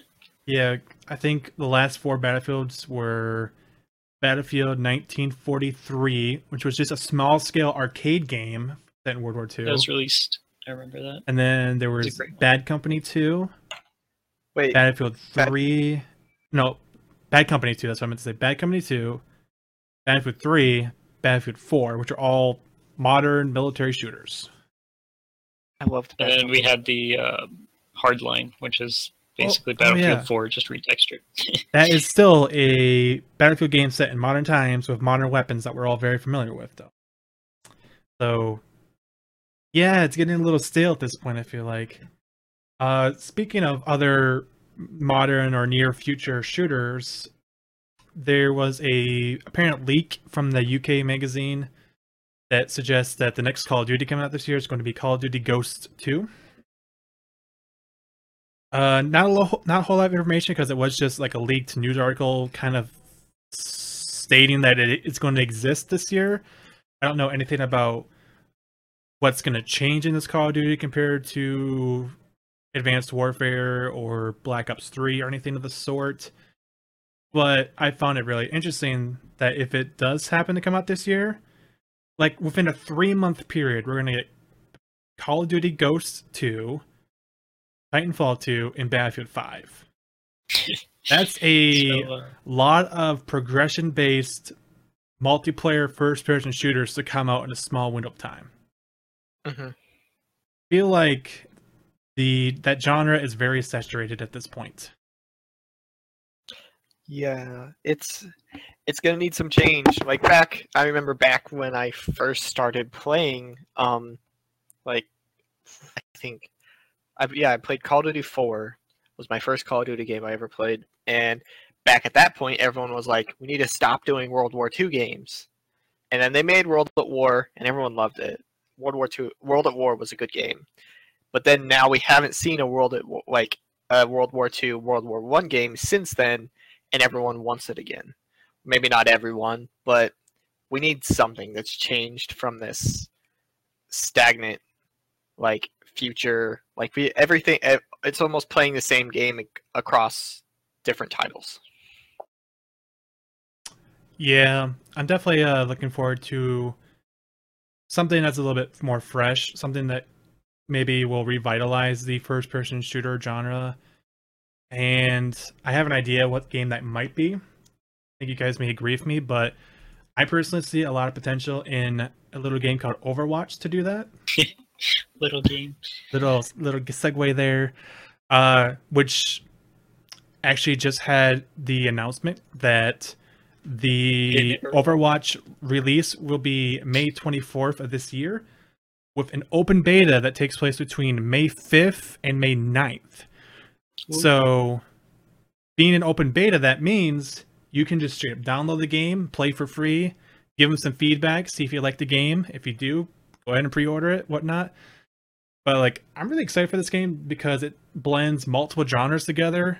It's like it takes like the abilities and teamwork of the MOBA games like League of Legends and Dota, and combines it with class-based first-person shooters, kind of like Team Fortress, for example. Just packs it all in the one package. And the big thing for me is that the developer is Blizzard Entertainment, who you know I've been playing their games for over like a decade now, and I've always loved their games, and they're always very popular. So there's just a lot going for it right now, and what can I say? I'm really looking forward to this game. How about you guys? I easily think it's going to be the game of the year. I mean, everybody's kind of hyped about it. Nobody's really said anything bad about it that I've heard too much. No, like uh, I know a lot of streamers on Twitch and YouTube personalities have gotten access to this game as early as last November or so. I think it was something like that, and they've been playing that, and they've all had positive things to say. Like, yeah, the action's fresh, it's fast paced. If you're working as a team, the game is just even better. Like to get your friends in here, team up, and just kind of like wreck the objectives. So I think this is definitely going to be the future of where the first person shooter genre should go. Not necessarily the whole progression and modern military feel of what we have now from Call of Duty and Battlefield. And then I don't know. The only uh, downside to it, I think, is oversaturation of those types of games because we already see Right. a there- couple other games that have sprung up and are starting to take form and have already been released that are very similar to it. Right. There, there's People can't come up with their own ideas. there's already a lot of similar games coming out. There's Overwatch for one, but then there's also Paragon, which blends the shooter and MOBA genres, and there's also oh man, what was that? Just had a tip of my tongue. There's uh, at least two or three more in addition to that that are very similar. There's in nature. Battleborn that's coming out soon. That was it, yeah. Isn't Um, that one there's being? one other one that I think uh, think of something else. Okay. I can't think of at the moment. Yeah, like I've kind of just not been paying as close attention to them because there's just so many of them. But once they start coming out, I'll probably begin looking around at them because right now, when you look at the MOBA first-person shooter kind of games, there's just a lot of them that are in beta or early access or something right now. None of them are in their final form, so I don't really want to form too much an opinion on them until then. But uh, I think starting this summer, we'll be able to get a good look at them. Yeah, Overwatch it'll be out. a nice refresh from all the uh, um, kind of the first person shooters that uh, Call of Duties and Battlefields have been around. That's what Yeah. I'm looking for. It's I, I I'm really looking forward to Overwatch too, and hopefully uh, it's not going to be too much money grabbing with because I I I am one of those people that is like, oh I love this character. Oh they have a skin. No I, I don't I don't need it. I I don't I f- crap I just bought it. I need it. Yeah. Yeah. From what I've seen, it looked pretty relaxed as far as the microtransactions and things go. Okay. Yeah. Uh, even the base game itself is pretty good. Like the base game itself is only forty dollars, not Correct. sixty. It's only forty. Like I don't see too many new releases coming out for a less than sixty dollar price tag nowadays, which is awesome. It means more people are going to be able to get into it and start playing it. And have they Yeah. taken an, uh, a stand on? They said maybe a statement about how all the characters will be Yes. available. Like unlike other MOBAs, they said that once you buy the game and get into it, all future playable characters will be free to play. You don't have to pay anything extra to get them. The only things Farm in the for- game you'll pay for are cosmetic skins. There are no That's what I like to hear. there are no unfair advantages you can get from buying stuff. It's just purely cosmetics. Blizzard. Good job, That's Blizzard. Good job. Um, in more release date news, the long-awaited No Man's Sky has finally gotten a release date of June 21st. for PC and PlayStation 4. It's kind of interesting to see a lot of these PC and PS4 combo combo uh, releases. Right? Yeah, Xbox One is kind of slacking a bit. I wonder if it has anything to do with the uh, the PSVR and any correlation to those. You think because the Xbox One won't have any VR helmet for itself? Uh, I, I think the Oculus is set to be supported by it, but I don't think I know it they've made any supports the Xbox One controller, but I don't know if it supports the hardware itself. Right, because I know they made statements about whether or not it was going to be. Interesting. Have you guys looked much into No Man's Sky? Uh, yeah, I remember we we personally as a group kind of talked about it and how it's like the one of the first. It's not the first, but it's taking procedural generation and kind of away from the blocky Minecraft esque kind of worlds and taking it into a more uh, natural looking, um, kind of fleshed out uh, worlds where not only just planets you can go to, but universes where it scales. You know. Yeah. Yeah, I remember this game and talking about it and it's it's to be big. It's to be a lot of uh, it's to be very time consuming, which um we see a lot more games that are like that now that are coming out because you can make things so much bigger. And uh yeah, The only thing is, I have to say is they have to be careful with like the whole idea of the procedural generation is um, it's like it can get very boring very fast if you're just reproducing you know, colors or textures instead of actually changing models and, and uh, interactions with these models and stuff like that. Because you can easily, you know, make a Minecraft, but to make it fun, you know, you got to be able to have more than just uh, uh, different sized animals that get put through all over the world. You have to have different, a huge, big library of graphics to make it last. Last. That's my big concern of this game. When they first announced it, they were like, "Yeah, it's a space exploration game where there's like over 15 billion planets you can land on and explore. You can even claim the planets for yourself, and it's there's literally endless possibilities of things you could do." I'm like, "Wow, that sounds awesome!" But then the more I thought about, it, I'm like, "So all I'm doing is flying between these planets that are all going to look pretty similar to each other because." I mean, there's 18 billion of them, but how much varieties are actually going to be? Right. It's like one's going to have blue grass, the other one's going to have green grass. And it's like, oh. well, yeah, and then like I mean- once you're there, what are you going to do besides walk around and eh, look at the wildlife? Like, I Yeah. heard there's actually like a crafting and resource gathering component, but like they have not shown off that feature at all in any of the previews. So the fact that this game is being they're asking sixty dollars for it and we literally have no idea what even do in it is kind of concerning to me. Yeah.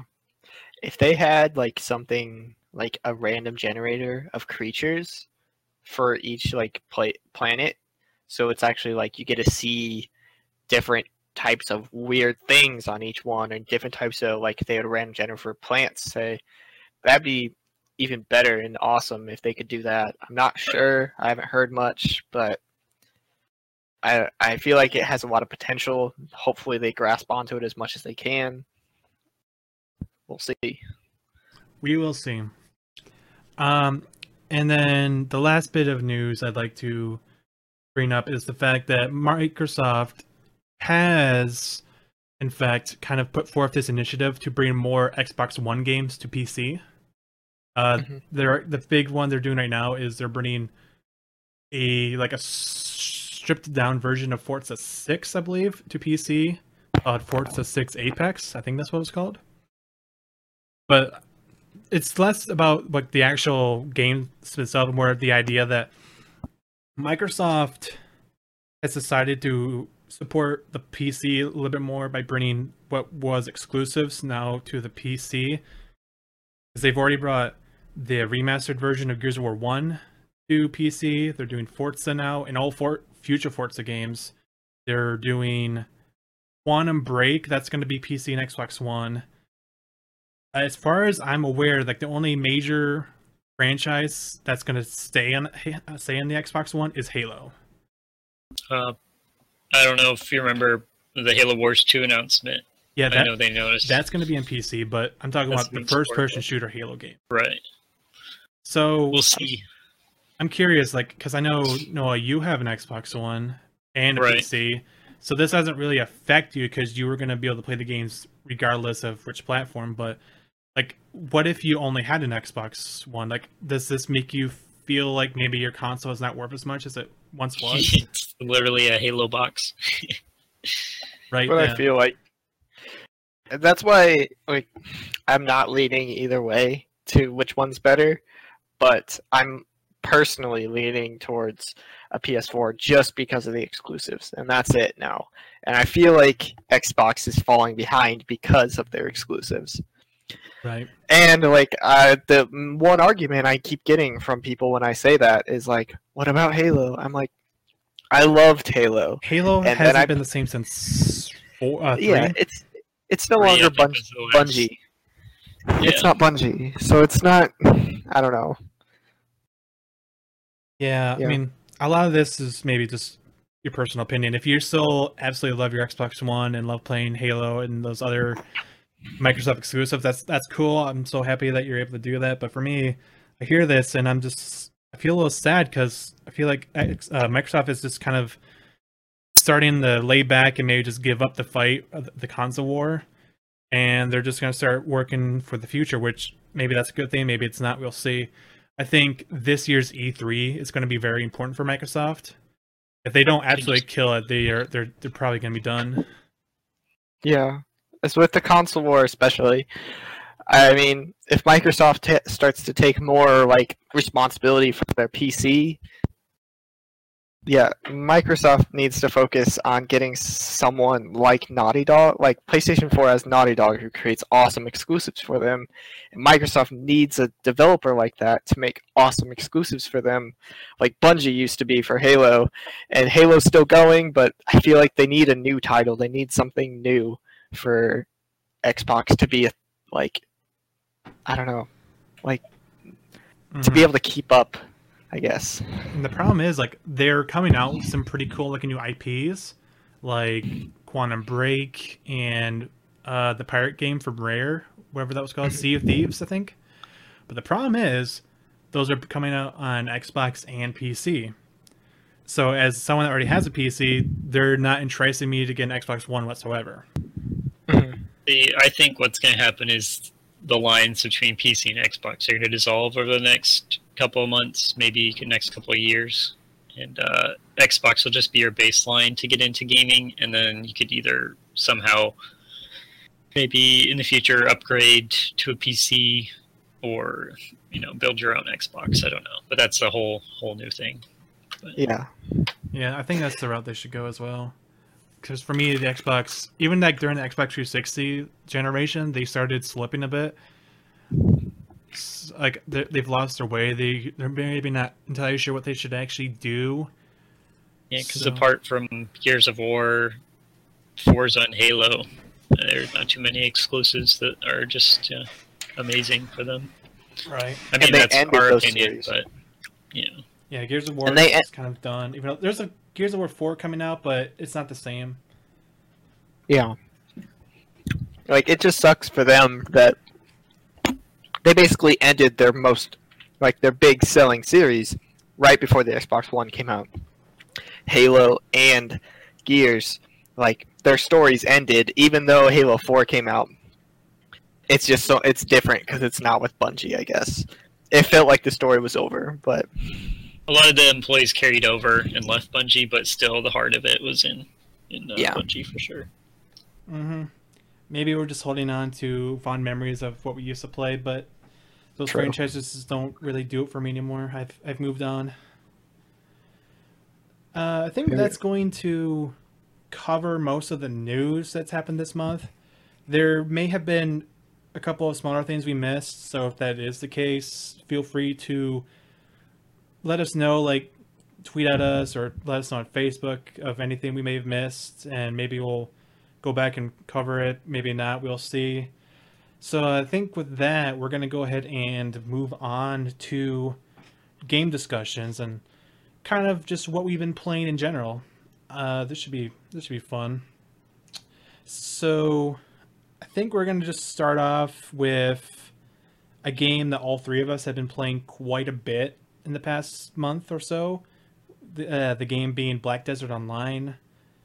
I know you know uh, were the one that was really excited about this game, and you kind of brought it to us and were introducing us to the game. Like, for someone that does not know anything about this game, what is it, and why should they consider playing it?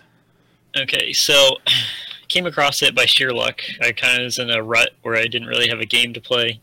I was just kind of looking out there, see what was out there. Um, but the best way I can describe it is if you're a good old fan of RuneScape, it's basically RuneScape reimagined in like uh, a huge 3D sandbox world where economy and farming up items is just as important as the combat system. And on top of that, there's a great storyline, which most MMO RPGs aren't really known for having a really deep storyline. But if you're into those, um, it does have a compelling storyline that carries you through not only how to play the game but how to do well in it. Um, there's great multiplayer. It's, it has a multi, uh, community-driven marketplace, so that means items that are obtained can be sold to other players through a market. It's controlled a little bit so it doesn't get crazy, and real-world trading takes over. But if you're looking for a game that kind of has a little bit of everything in it, as far as RPGs go, I think Black Desert is kind of where you're looking. Yeah, um, when I started playing it, I the first thing that really stuck out to me was how awesome the combat system was. It's not too much different than other MMO combat systems, but it's definitely very actiony, not just oh, there's an enemy. I'm gonna click on the enemy and then sit here and just keep casting the spells at him while I stand still. You actually have to like move around, dodge, roll, kind of stuff like that, and it feels very feels like a kind of combat system you'd find in a single player game almost, but it's in an MMO. Right. It's very uh, like a hybrid between like Chivalry and Skyrim almost. Right, right, yeah, yeah, yeah. That's a good way of putting it. But the biggest draw for me after that was the whole, like you were breaking down the whole economy system of the game. How literally you could play hundreds of hours of this game without actually fighting anything you could just right, spend yeah. it fishing or crafting or running trade routes, uh, like doing missions like that for your guild, and just like basically kind of engrossing yourself in the world by becoming a member of society and contributing to that. Um, yeah, uh, so basically you can pick a profession. Uh, there's several professions, and you can level up that skill that that's uh, tied to that. So there's you can gather, you can be a cook, you can be a trader, you can be a breeder, you can be a uh, trainer, you can train the animals you're breeding, you can hunt, um, and then also there's the basic level, your overall level, where you can go out and farm mobs and and uh, other creatures and do quests to get more experience for that. But it, it really is a game to where. Uh, I mean, play it, play it to where you want it to. So that I liked Black Desert. I thought it was really cool, um, and an awesome concept. Uh, I just, for people who do not have much time, like they have time to play video games, but they don't have massive amounts to put into it, or or time to wait for things to happen. Um, it's a little bit harder to get into. Like fish, like if you if your profession is fishing, you have to wait like I don't know, it's like a minute, 30 seconds, maybe two minutes in between each fish you catch. Um, you can AFK fish, and you can AFK do a couple of things like trading. You can set a route and just go to there. Um, but it's it's really time consuming, and um, that's the only thing that got me there. And I I like I I don't know. I guess I'm more of an action ADD type person where if I don't have too much action going on at that point, I need I needed more, I guess. I mean, that's why I've loved RuneScape, but it's uh I also got I was like getting bored when I would literally fish or cut down trees As or you've grown older, like we that. don't quite have the patience we once did. yeah. But uh one of the most appealing things for for me for this game was the fact that unlike a lot of MMOs that just try to copy World of Warcraft with the whole yeah, get into the game and then give us a ten or fifteen dollars subscription fee every month to keep your service going. This game is a buy once, play forever kind of deal, very similar to the way Guild Wars and Guild Wars Two were operating. I think the baseline for the game you can get in for thirty dollars, or you could buy a more advanced version of it, which gives you access to like a pet and a couple other character enhancements for fifty. Is that right? Mhm. Yeah, something Yeah. like that. Um, then then as far as like if you're worried about pay to win kind of things like that, there's very small small portions of the game that are pay to win where you can buy extra inventory slots or you can buy um, you know character skill resets and things of those nature. Other than that, most of the stuff you'll find are cosmetics.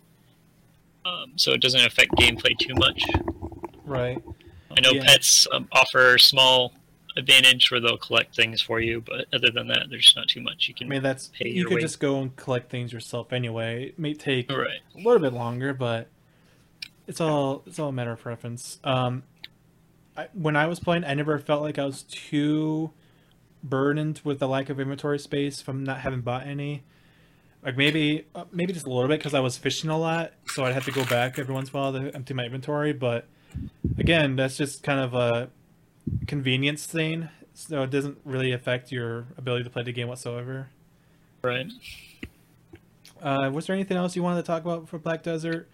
I mean, it's a Uh-huh. massive game, and we did we didn't make it that far. We were only what in the twenties or so level wise. Yeah, the, the farthest I got was 30 to one of my characters, and it took several days, Yeah. So maybe a week or so to get there. so like you and I both put at least two days worth of actual playtime into it, and we we never got anywhere close to the late game content of like raiding Right, or fighting. Dun- it's still a developing dungeons. game too. Right, yeah. so- It only just recently got its English port because uh, before that it was a Korean exclusive, or I think, or yeah, there- yeah, there's a Russian and a Korean version of it too. yeah. So like those versions are a little bit more developed, and they're just now starting to kind of bring over some of the features from those versions into the English version. So uh, we can't really comment on what it's like at the higher levels, like how developed the dungeons are, how developed the raids are. Is there enough there to keep you preoccupied, even if you're already at the highest level? That's to be seen. We can't comment on too much of that, but just the from my perspective, the general leveling, the first part of the game was enjoyable enough to where I actually want to go back and continue it on more, which is a rare thing for me. I usually can never stick. I can usually never like find myself engaged in an MMO for that long. Yeah. Okay. Did you uh, guys talk about the character creation at all? No, we we didn't really mention that too much. It's I don't want to go too far into it, but the basic gist of it is it's the most in-depth character creation I've seen in a game ever. And it, it really uh to drive that point home, let's just say that they released the character creation as its own standalone thing. You can download the character creation separately before you even play the game. Because Yeah, you so will, it's- you'll be spending a lot of time with that. It's really only understandable if you go and mess around it with yourself. So It's a lot to and take you, in. you can do that for free, right? yeah, it's free. It's a free tool on their website. Okay. Um, another game that we, at least me and Michael were playing a little bit was Ark Survival Evolved. That That- it's a it's interesting. It's interesting. It's very incomplete. I'll just say that, but it needs work, but it's yeah. the, the basic you gist say, the good. basic gist of it is it's a like a open world survival game. It's a multiplayer game where uh, you can get on a server with like 40 people or so. And basically you're just like on this island and you're running around collecting materials, crafting tools, all while trying to survive being killed by dinosaurs and other players. Dinosaurs and other weird creatures. other weird creatures. But yeah, like uh, when I was going through it, I remember there were moments where you'd spawn and then all of a sudden you're being attacked by a giant crocodile or a boa constri- or A Titanoboa. a Titanoboa. Those things are nasty. You get like spawn killed a lot, but when you don't, it's the single the well. I, I say single player because it's like it's not uh it's still multiplayer like you, you're surviving in a server but there's also uh, a multiplayer version of it which comes with like i think you buy them both at the same time You can download the Um, the actual multi the competitive multiplayer version of it for free now on Steam. oh really Yep. well the the multiplayer is uh what it, what's it called for sure do you know the name Uh, Survival of the Fittest. yeah so it's like a Fittest.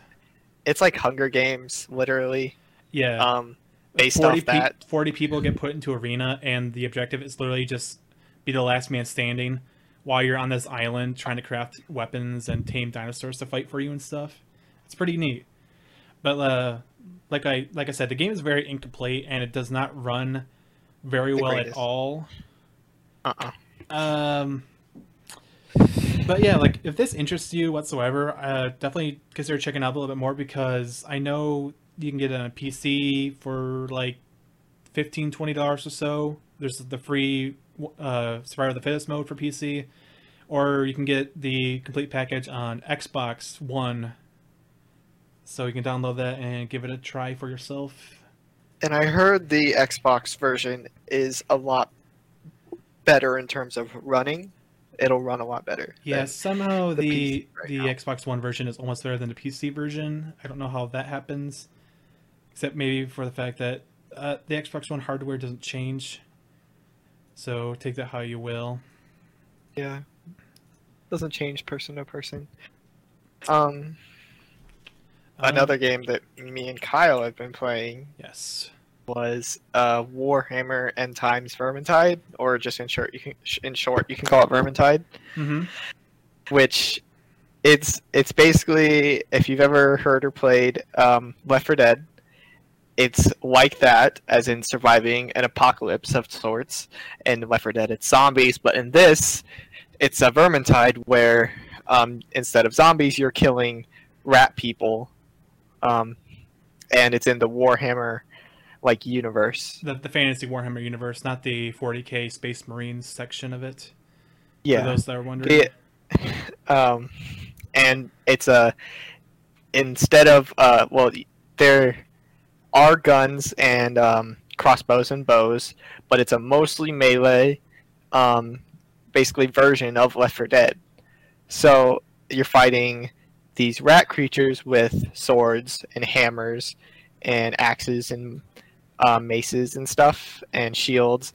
While you can also there are um, certain characters that have pistols and rifles, and of course there's um, one an character, elf with a bow. one character is a, a magic user. She has a, pyromancy staff, so she casts like fireballs and stuff like that. So there's another option there. There's That a too. five characters in total. So if there's a particular playstyle you like, one of the characters sh- should have it. There shouldn't be a problem with that. But the whole game is up to four player co op, just like Left 4 Dead was. Um, I feel like this game isn't quite appreciated as much as it should be, considering how people love Left 4 Dead. But when this one came out, people weren't really talking about it much. Um, yeah, there was a little hype, but not too there much. was a little bit of hype, but I think the problem is, uh, as far as I know, it's only available on PC.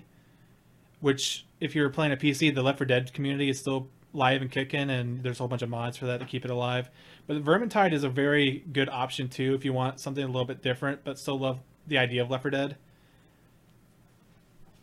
I don't really know what else to say, but they've been supporting it for the past couple months release. I think there's already been two DLC packages that come out, but it's very affordable DLC. It's not the expensive kind.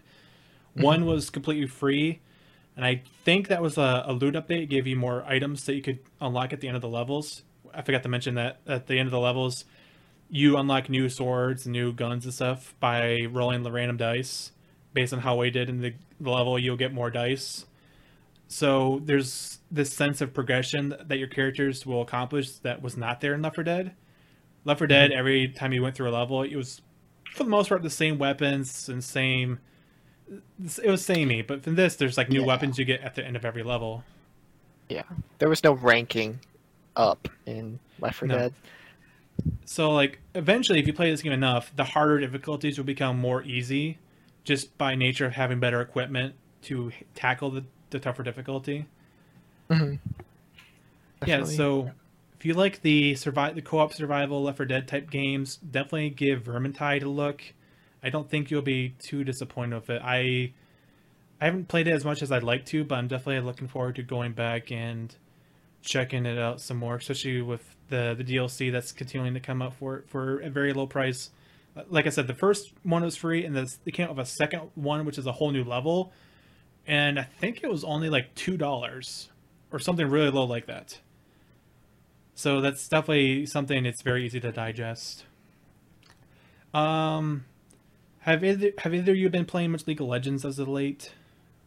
Um, I haven't touched it in a while. I think I probably play it the most of us. Because I know a Between the three of new a new patch came out for it, but I don't know what's been going I on. I think with they're it. on 6.6 now or something. six six. The new champ Aurelion is out now.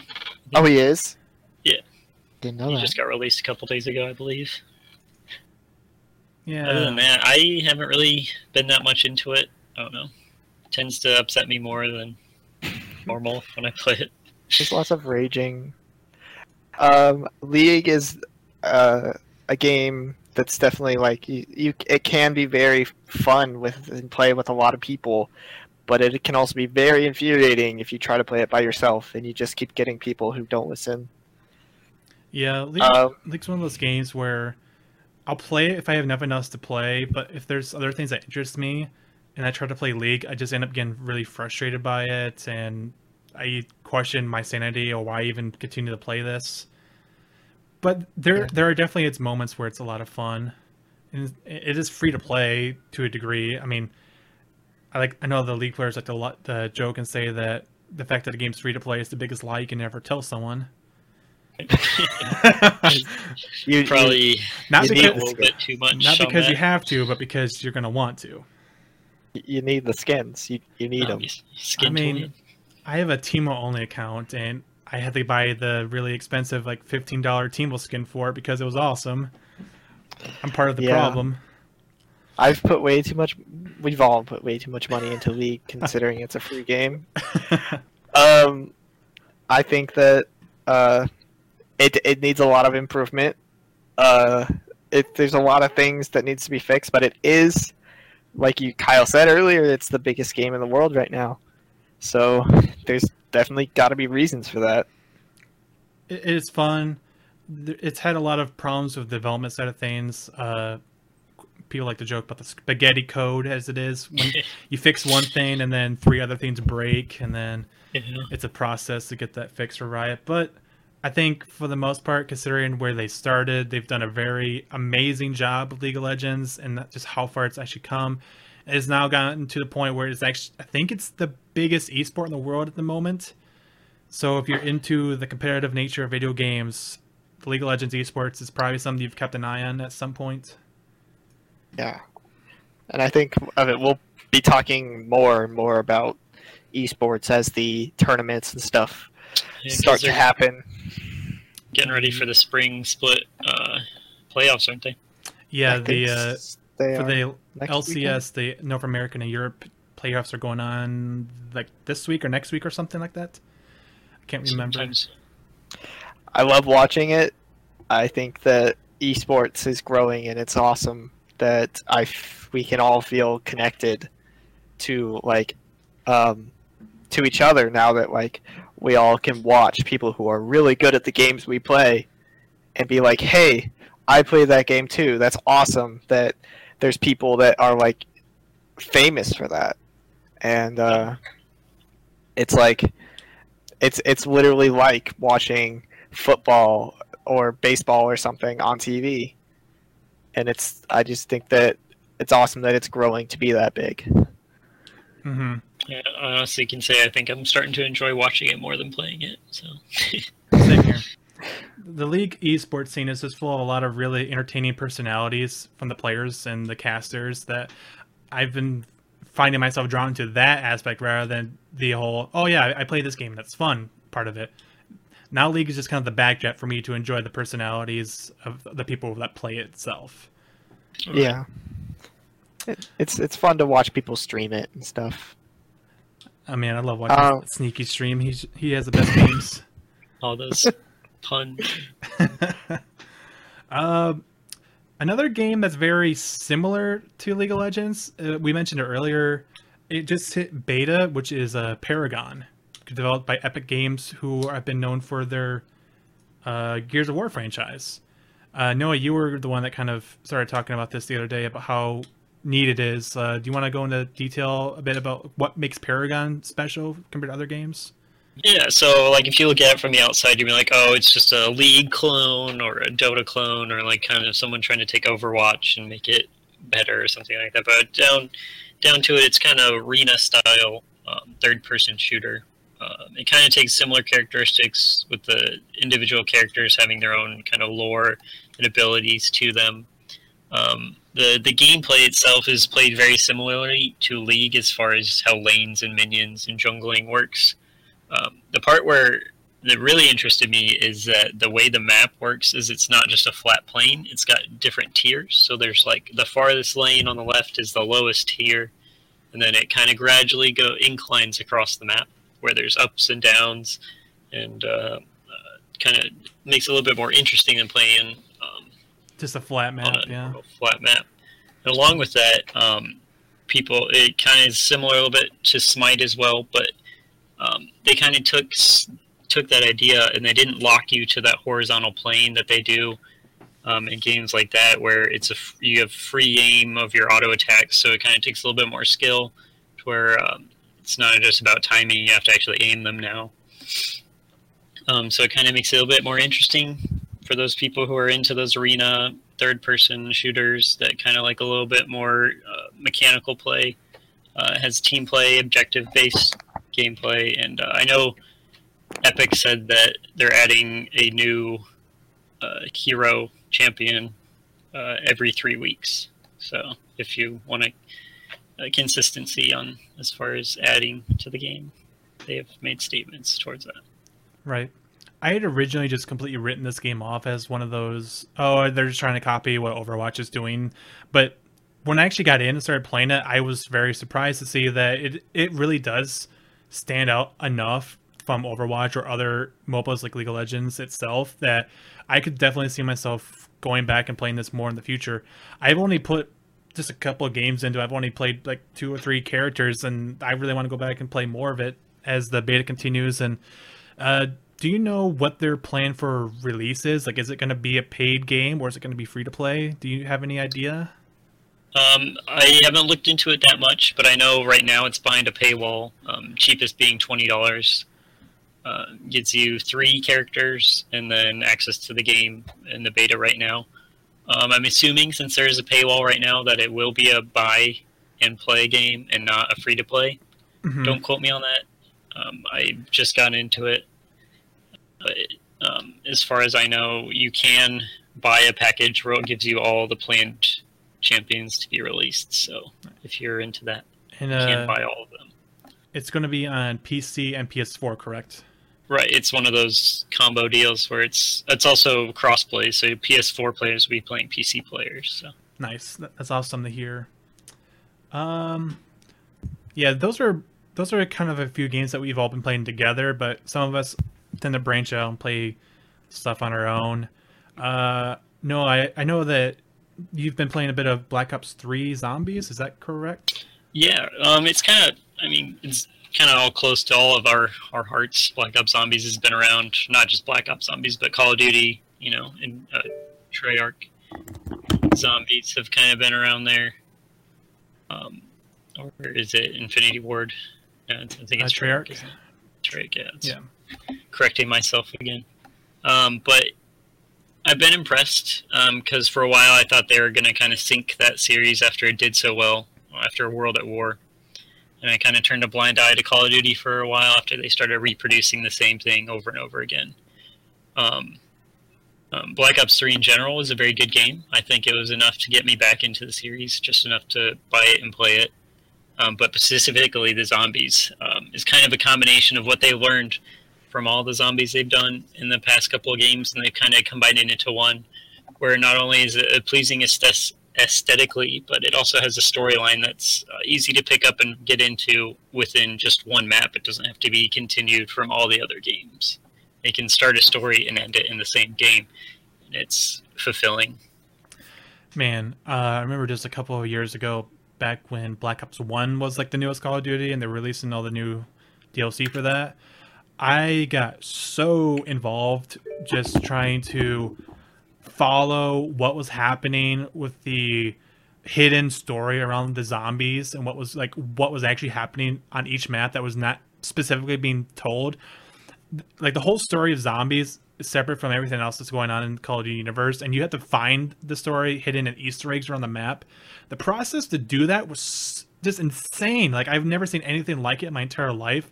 So me and a couple buddies, I think you guys who would even help out sometimes. We would go and spend like literally hours on one single game session just trying to figure out what's going on with the Easter eggs and like what's going on with the story and all that. That to me was so special that I've been become a fan of, of the Treyarch Zombies for life, just about. Yeah. Uh, some people would say I'm a fanboy of it now, but that's okay. I'm proud to say that I've gotten to the point where even if I hate Call of Duty for what it's become, just the same thing over and over again, I will probably always buy the Treyarch Call of Duties. Yeah, I think it's. Uh, I was kind of excited for a moment because I noticed they released the multiplayer as a standalone on Steam for like fifteen dollars, and I was just waiting and uh, waiting to see if they were going to release zombies, and I was like, "Ugh." I mean, it could still happen. You never know, but Right. I was just waiting for it. They they could have been great, could have been great, but they didn't quite do that. Yeah. Um I was gonna talk talk about another. Uh, there's one other game I kind of casually been playing over a couple days, and it's kind of uh, not. It's more of a casual game, right. but it's a little bit more of the aggressive casual games. It's uh, from uh, the creators of Clash of Clans. It's called Clash Royale. It's uh, same universe as Clash of Clans is in. Um, it's a little bit different. Um, basically, the way it works is it's a real time like um, I don't want to say RTS because it's not really RTS. Um, basically, um, it's like a tower attack kind of game where you send units at another player's towers, and they send units back to counter those, and whoever can take out more towers in the set of time wins. Um, but the interesting thing about this game is that the units aren't just like these set units that you unlock and are like you know gauged through uh, leveling up or anything like that. It's like the cards similar to Hearthstone, where each card kind of has like unique abilities and uh, uh, its own kind of set of rules for it.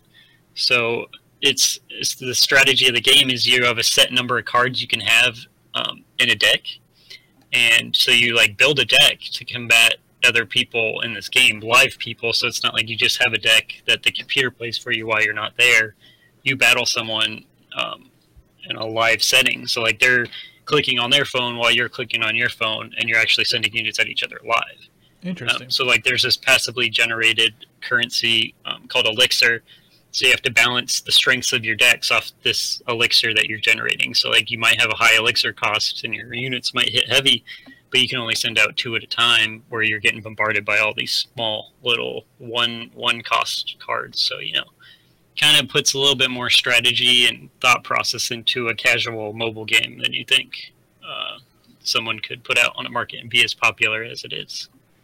Yeah, I know that Clash of Clans is absolutely enormous, and the fact that Yeah. now they're kind of doing what we were talking about earlier with like Riot and Blizzard, just expanding what they they've already established, is impressive. That when did this come out? Like two weeks ago or something like that. It's uh, very recent. Um, I I didn't follow it up to release. One of my friends just kept on bothering me. He's like, "Hey, get on this, join my clan."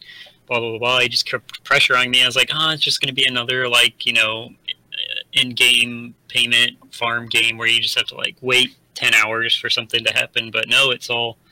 You do have to wait for chests to open sometimes to get your new cards and to upgrade units. But uh, for the most part, most of it's live action and it kind of keeps you a little bit more interested than a normal uh, uh, microtransaction games are. So Right.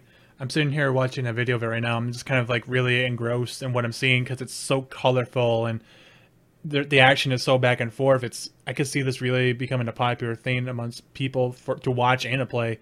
It's um, is it av- it's available on iPhones and Android devices, both of them, or is it just one or the other?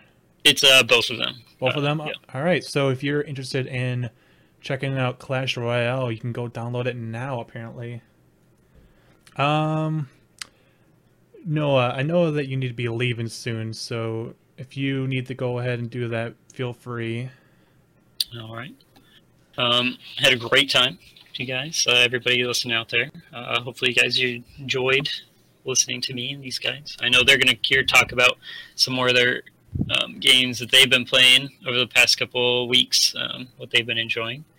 Um, I know we said this is a monthly monthly podcast, so hopefully you guys stick around and enjoyed what you hear. We we See will you guys see. later. Thank you for coming on. Thanks. You guys. Yep. See ya.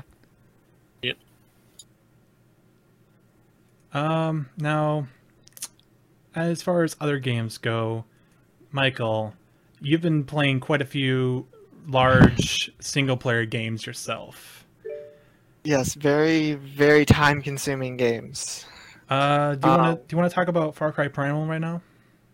Yes, I can. Go ahead. Um, Feel free. Far Cry Primal is of like I love the concept of a game that you know is way back in the Stone Ages before, um, before like back when there were still cavemen, which there are in the game, and the fact that the people who make Far Cry made it made it a, made it better for me because I love their games even though they have even if they have their flaws, they're still good games, and this game is definitely one of their best games. Um, For sure. just the different types of animals they've put into it, and the fact that you can ride certain animals, you can tame, um, all but all but a few of the animals that are actually in the game. Um, the story in this game is very Far Cry like, which if you've played Far Cry, you know what I mean. Um, it's very, uh, It doesn't Like, change the meet- Far Cry formula too much. Yeah, it's you meet you, you start out and then you meet like one main character at the beginning, and then they send you out to do missions for the rest of the game as you're fighting one or two very big like guys that you want revenge from, basically. Mm-hmm. Now, Um, um, go ahead. So, a big component of the game is the fact that you're you're a beast tamer, a beast master of some sort. Uh, Yeah. what, what kind of animals are there available that you can tame, and like, do they have special abilities that differ from the other animals much? Um, let's see. There are Because I know there's like the owl that will that can be used to scout areas in front of you. Then then there's also a, a saber tooth tiger. Is that There's, that's uh, used for like stealth kills and stuff? Like you can tell him they move, go ahead and stealthily kill enemies before you get there. Well, there's the owl is not something you really tame, but you get him through a mission, and yeah, it's it's basically like, um, you, yes, you can use him to fly over an area and look down and like spot enemies, and he has abilities to where it can drop, um, grenades and stuff like that. Like, there's not grenades in the game, but they're called uh, There's like beehives I- you can drop. And yeah, they're, they're bee they're like bee bombs where you can drop and beehives will uh, will explode and the bees will kill enemies within an area, and then um, he can also kill one person. I like the really like the lowest level, like just like basic fighters of an enemy, and they can kill them.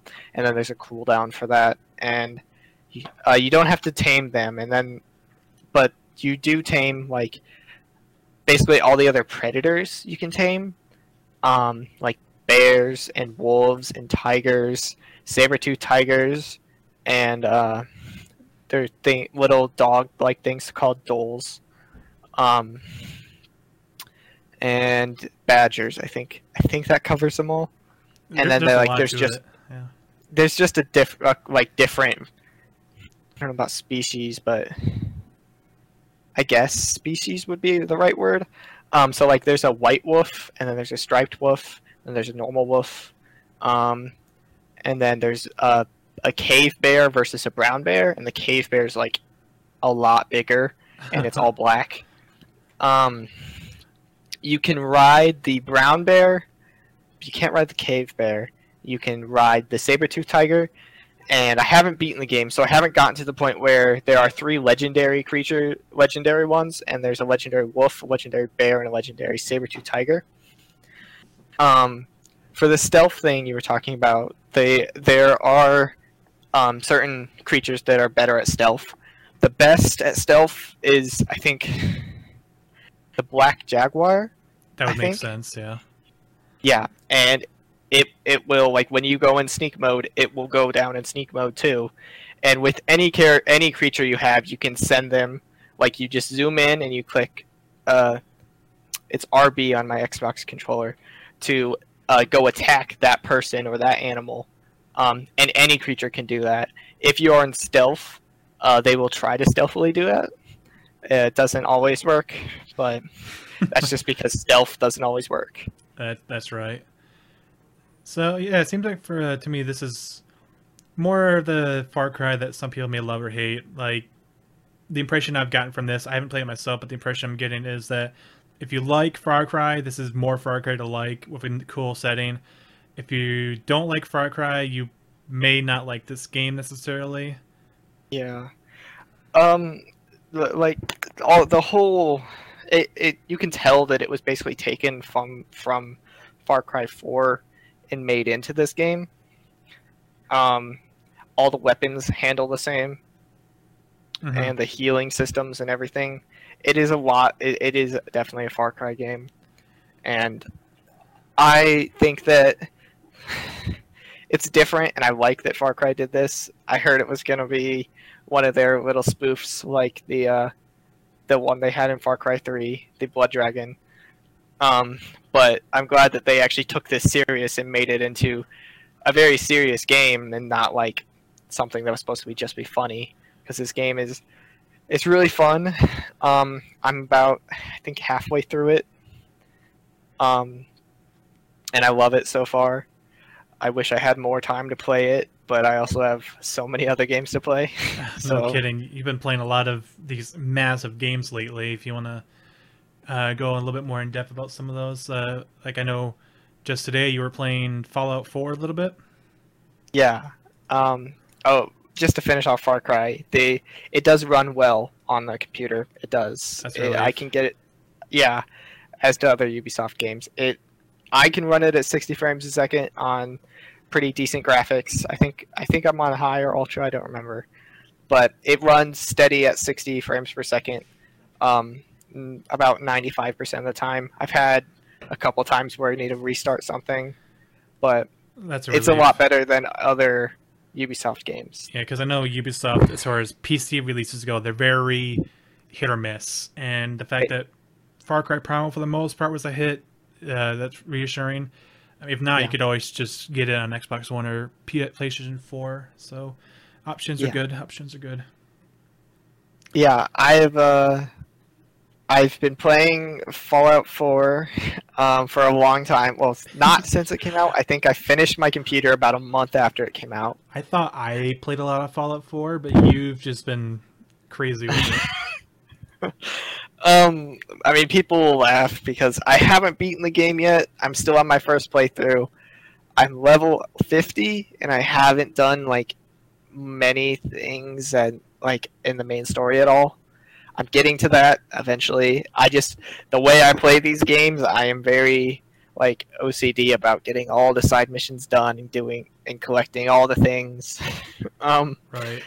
yeah, so when I play these games, I do end up normally getting super leveled before playing the main story, which you know it's You were It's telling me bad. something like you're like about 100 hours in and you're not even halfway done the main story yet because you've just been doing random side stuff the entire time. oh yeah, I'm uh let's see, I'm 142 hours in. Oh, God. I I mean, think part of that is probably you walking away from the computer for a while, but still. that's- yeah, that's it's it's probably more around 100 hours into the game, but yeah, I uh I have not done very much with the main story. I'm going to, don't worry. I am going to do the main story, but the thing is, I've seen them all. Um, I'm very bad at that. To where if I really want to play a game, I'll watch a Twitch streamer or someone else play it. You ended up watching me a lot. yeah, and I watched you play, and it was uh, it was bad because I saw like all the main story. you saw me do like I all was- four endings of the game. I've seen three of them. I think there's four. I'm not sure. Uh, But- you, you still need to do the the Minuteman ending, right? Yes, I, that's the one I need to do. Not many people know I- you can do that. Yeah, it's. I think it's harder to get the dialogue out of it. Like harder to find it. I don't really know if there's a waypoint for it. I'm not Yeah, sure. Definitely. But I just got the DLC today. Um, The uh, Automatron DLC. yes. Uh, so I have not played much. I only played like I don't know, like half hour before we started this podcast. Um, I like it so far. I think the idea of creating your own robots is awesome, and the customization is is really cool. Um, they, I don't know for sure how much else they added other than you know the the story that goes with it, and then the robots you can make. I know they added some new armor, the robot armor. hmm Um, I don't know if they added any new guns. Not sure about that. Um, I haven't had And- a chance to look at the, the new DLC for it much myself, but I definitely do intend to pick it up and play through it again sometimes because I've I'm an absolute huge fan of the Fallout series, and some people didn't really like four that much, but I still found a lot of enjoyment out of it, and it's probably one of my favorite games of the last year or so. definitely. I I I like Fallout 4. I don't really care that the graphics aren't the greatest because that wasn't what I was looking for. I guess like if you were if you are looking for a graphics intense game, Fallout 4 is probably not your best bet, even though its graphics are really good and better than the last couple of games. Man, it's like, they're not they're not the greatest. looking back at Fallout 3, like it was a good game, but when you look at Yeah. the game, you, you think you're just staring at a pile of shit or something. You can Yeah. barely tell what you're looking at. It, it's. I mean, I hate to knock on graphics. So some of the best games I've ever played are not visually impressive whatsoever, but Mhm. still, it's hard to look at sometimes. Yeah, if you want a graphics intense game, get Witcher 3. Speaking Witcher of which, 3. Yeah. Witcher 3 is like one of the most beautiful games I have ever seen. man, Um, I absolutely adore The Witcher 3. Like, even though we don't have, we didn't have a medium to like declare what we think is our own game of the year before, I would say The Witcher 3 is my game of the year of 2015. mhm. Um, I what, I what have you been doing in it lately? Because I know you're still trying to get through the main story for the most part. oh, um, I am oh, really close. I'm close to the end. I know for sure. We, we won't talk Um, about spoilers because if you haven't played this game yet, you should probably make some time to do that. Yeah, and story is important. It, So it, it is actually a good story in an open world game. Who who would have guessed? yeah, um, it's. I mean, this game is massive. Like, just so much area to cover. Um, I ended up com- putting like 65 hours into it back when I first played through it, and that that 65 hour mark was me stopping doing any side quests halfway through the game. I ended up missing half the side quests in, in the game by because there were just but- so much stuff in this game. It's insane. And like the fact, the important thing is these side quests are not just like random side quests in Fallout, for example, where it's like, yeah, well, we need you to go to this place and kill some stuff and then bring it back. No, these side quests actually have fully developed stories with characters and character arcs that you like get introduced to. Like these side missions could almost be the main stories of other games. They're so good. Yeah, definitely.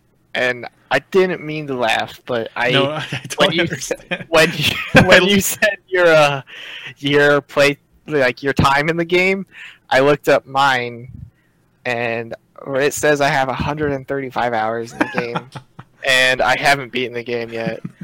So Oh, I man. that again that is not all playtime. It's probably about 100 hours to playtime, but still Man, haven't beaten the game yet. And they said when this game came out, there is probably at least 300 hours of gameplay in it. So Mo- no, most time when developers say that, I'm like, oh, they're just like they're fluffing. No, CD Projekt Red was like pretty accurate when they said that this time around. Yes, they are. I have not gotten any of the DLC yet. I haven't I plan on eventually. I hear that the the first pack was actually really good, and there's still another one coming. I believe CD Projekt Red said that like the two DLC packs together is about the size and about the time to complete as The Witcher 2 itself. Like the fact that the both DLCs together are the size of an entire Witcher game just blows my mind that they put that much time to create such a high quality product. Yeah. But yeah, um, I- the story wise, Witcher's three, Witcher three is just fantastic. But like combat wise, it's still not bad either. It's pretty good. It's yeah, it's the Witcher combat from every other game basically. I, I wouldn't Um, say that necessarily. it's a bit better. Hmm. It's a bit better in this one, but it's it's still like it's a unique system that's only in the Witcher games. I think. The combat kind of reminds me of Dark Souls, but it's a lighter version of it where you kind of move around in a 3D environment and you can lock on to single targets, but for the most part, you're like rolling around and dodging attacks and then moving in when you have an opportunity. Yeah, Um, I I could see how that it's like Dark Souls definitely. it's, It's a lighter just- version of it. Dark Souls is its own its own like it, it's its own thing. It's Definitely. its own thing, It's- yeah, for sure. We'll be uh, talking a lot more about Dark Souls in a little bit, but uh, I, it's, before we move on, I want to say that one of my favorite parts of The Witcher Three was the whole Witcher sense thing that ha- was going on. The Mhm. fact that there were parts of the game were actually very focused on detective work, even though it's like medieval times. There was this detective work you could do by using your Witcher senses, and then you'd use it to like track blood, sense the aura of certain items around you to figure out what was going on. I thought that was all really well done. Like some people said, maybe it got a little repetitive because it was overused at times, but for me, it never really was a distraction. It, it, it didn't feel like it was too disjointed. It felt like it was all natural and flowed well for me. I I agree. When it, um the uh like you said, uh it's a lot of the the side missions especially a lot of detective work, hunting down beasts and doing your actual Witcher job. Yeah, th- Um because uh, there was one kind of side mission in the game called Witcher contracts, and basically the way those are done is you are assigned a mission to go kill a certain monster that's been terrorizing the village, and the first thing you do isn't to go find the monster and kill it. The first thing you do is do research and figure out what the monster is weak to, so that you can go fight it. After that, you have to like yeah. do your Witcher job, which is being a monster hunter by figuring out more information on the monster you're going to go hunt, rather than just charging blindly and risk getting killed by it. and they they emphasize that um, a lot in the game to where you need to figure out what this monster is so you can prepare for it because monster battles are not easy and early in the game you can very easily be killed by a monster that you don't know how to fight or something you don't have a specific oil to like do more damage or to protect yourself from them so i like the way that's done and this game can be for casual players. Um, Yeah, But it's I wouldn't say it's hard or anything. It it feels like it has a good balance to it. yeah, it's it's more for the people um, who who want to put a lot of time into an RPG. Yep. Um, uh, I believe you recently finished Mad Max. Is that right? Yes, I finished it about a couple weeks ago. How was that? I Um, I never got around the playing it, but I'm, I'm curious to hear your thoughts on how that game was because it kind of just came out of nowhere. Like people were like, "Oh, it's it's a Mad Max game. It's based off of the movie that came out a while ago. Like no one cares." But then Yeah. it turns out people were really into it. and It was actually pretty good. Well, the thing is, um, it came out like right around the time the new Mad Max movie was coming out. But it's not based off were- of that movie. It's based off of the It's- like original Mad Maxes.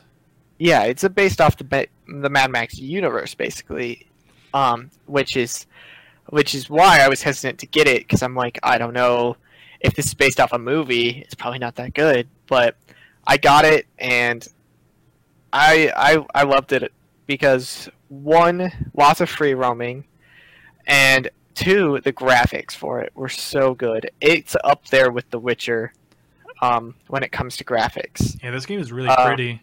I mean, granted, there's not a whole lot of scenery that they need to invest resources into creating because it's all desert, just flat Mostly. desert. Yeah. But like sometimes when you do get up close into like these little outposts full of junk that are just kind of thrown together, it does look really good still. And the fire Yeah, effects are pretty good too. It's really, um, honestly, underappreciated. The uh, combat system is. I don't know which game to use to describe it like. Batman Arkham. I I'd say yeah. The the fight the fighting's like a Batman game, um, and uh, the free running and stuff like that is like a Laura Croft game. The one of the recent ones, the Oh, Tomb yeah, the Raider. Tomb Raiders, yeah.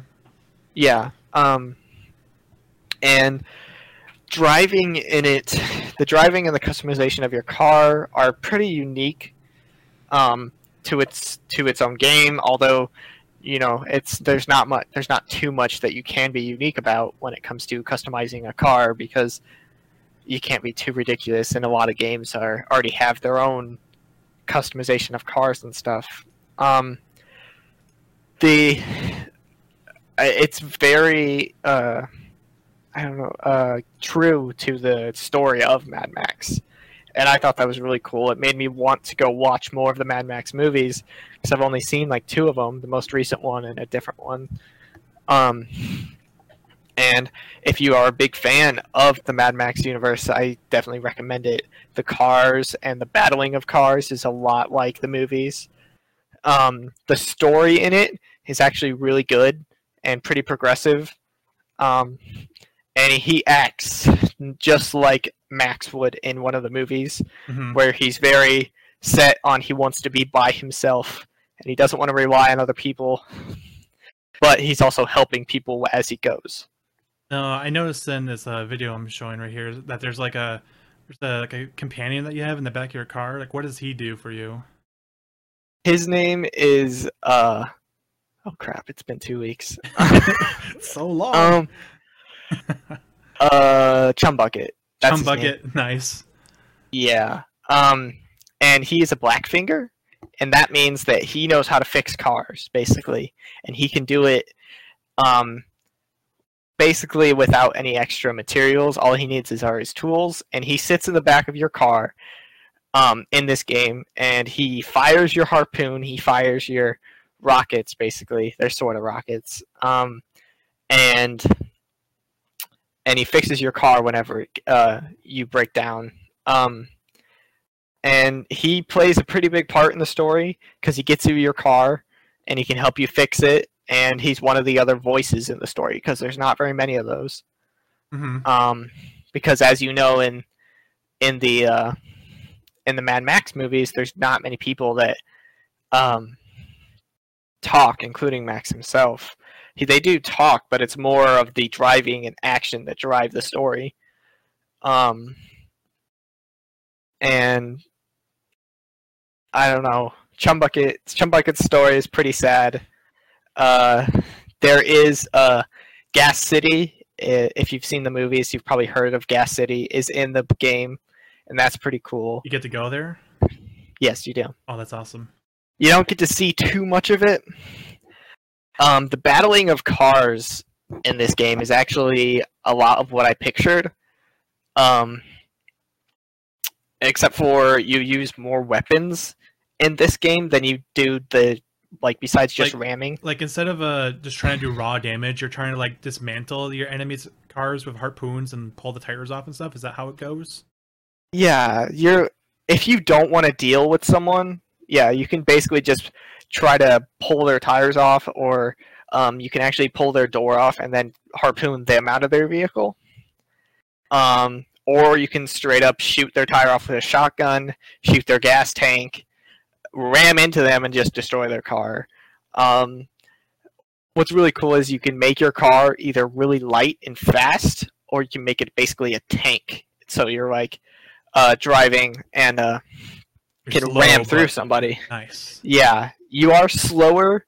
the The physics in it is really good um, when it comes to how f- how fast and how heavy your car can be. because if you don't if you don't build very much uh, like tankiness on your car, you um, you're a lot faster and you're a lot lighter. But that means you'll get a lot more air on jumps, and you'll also um, when there's twisters because there are storms like there are in the movie. Um, your car will get picked up a lot more, and it's harder for you to pull things with your uh, harpoon if you are also lighter. And if you're heavier, um, it's harder to like go up hills and go um, drive through sand and the bogs that are in the game. Interesting. Well, like that was a game I didn't really pay much attention to when it first came out, but since then I've actually become quite a big fan of the Mad Max movies and just kind of hearing what you've described about the movie. I'm interested in it. Uh, I'll probably eventually get around to playing it when it gets a little bit cheaper. I know if you look around, you could probably find it for as low as twenty dollars or less. I think I got it for like I know you 12. got I know you got it for like almost a steal shortly after it came out. I don't know Yeah. if that deal still exists, so I'd have to look. But yeah, like it's not too expensive of a game for how much content you actually get in it. So if you're one of those people that love low, val- like cheap games for a lot of value out of them, that's probably a good one to consider. Yeah, it's an interesting mix of racing and uh, fighting hmm definitely. because there aren't that many games that deal with that anymore. Like I know Grand Theft Auto sort of because there's a lot of cars in that, but it's such a different take on car- a car game. It's really cool. definitely. Uh, other games that I've been playing myself, uh, I picked up the newest Hitman game, and that's a it's an interesting experience because they've gone a different route with the Hitman games this time around. They're making it more episodic in a sense, like they're releasing the game in smaller chunks so that you can enjoy each individual chunk to a degree. Like Yeah. for example, they released the Hitman intro bundle or intro pack or something I think it was called, which gives you access to the first three like the first three missions of the game or like two of them are tutorial levels so you actually get like one main mission and then two tutorial Yeah. missions and all for all for $15 but I, I think they're planning on adding another mission to that bundle sometime soon and then you'll be able to purchase the rest of it all for like 45 or 50 dollars the season pass kind of thing so that by the end of it it's all like a big 60 hour game but they're releasing like the first chunk of it for 15 dollars so that if you're unfamiliar with hitman games you can kind of just jump in and get kind of get used to it or see what else is different with this one compared to others. And for, for those that have never played a hitman game before like basic principle is you're put into like an, an area an open arena sort of. A very simple mission usually is just kill this person.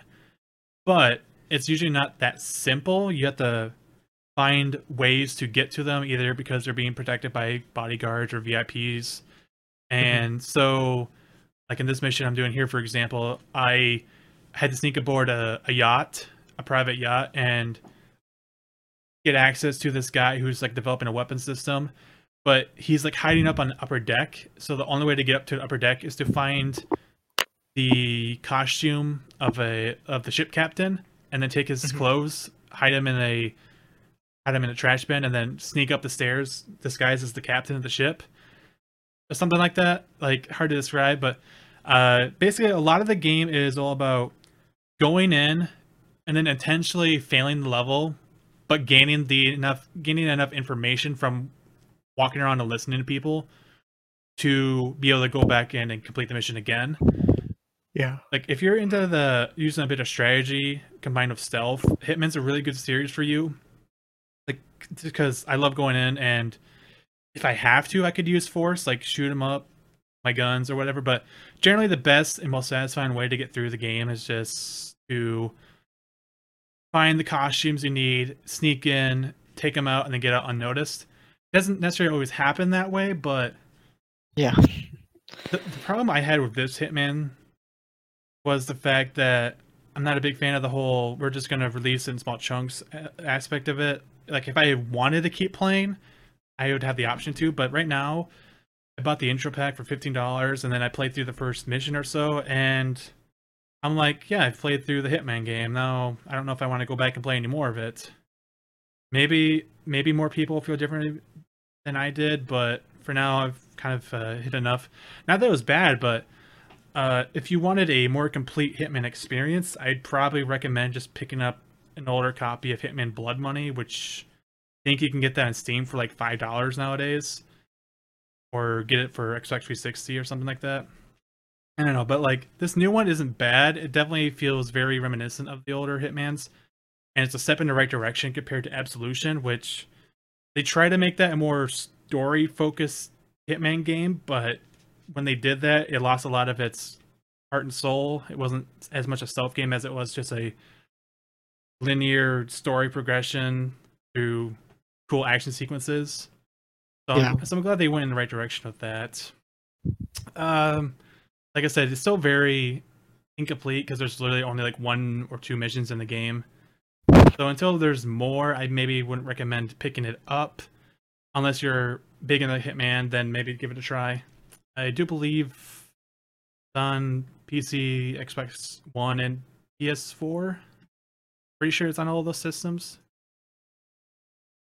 I'm not sure. Not sure. Um, I have not looked too much into the uh, Hitman games. I I like the movie movies. I've I've not seen very many of them, many of them, but I thought it'd be an interesting concept to uh, see in a game. The way they do it can be iffy because assassin assassination games are hard to do, as Right. we've seen It's with many so, games. It's so easy to just be like, you know what? Screw this. Pulling out my gun and just shooting everybody. It's so easy. basically. It, there's got to be sometimes, depending on the game, there's got to be more consequences for not using stealth. Um, I don't like it when you know some games are be like, as soon as you're detected, you lose It's because not like that. that's yeah, Thank goodness. Like these Assassin's Creed games usually are like, oh no, you alerted the guards. Now here's ten minutes of agonizing pain while you try to find a place to hide, but they keep finding you some. Yeah. like yeah. I feel like this uh, same with Assassin's Creed. They they they've been bouncing around to different ways of using stealth, and they haven't found their perfect thing yet. Um, but stealth games for me have always been hit or miss, basically.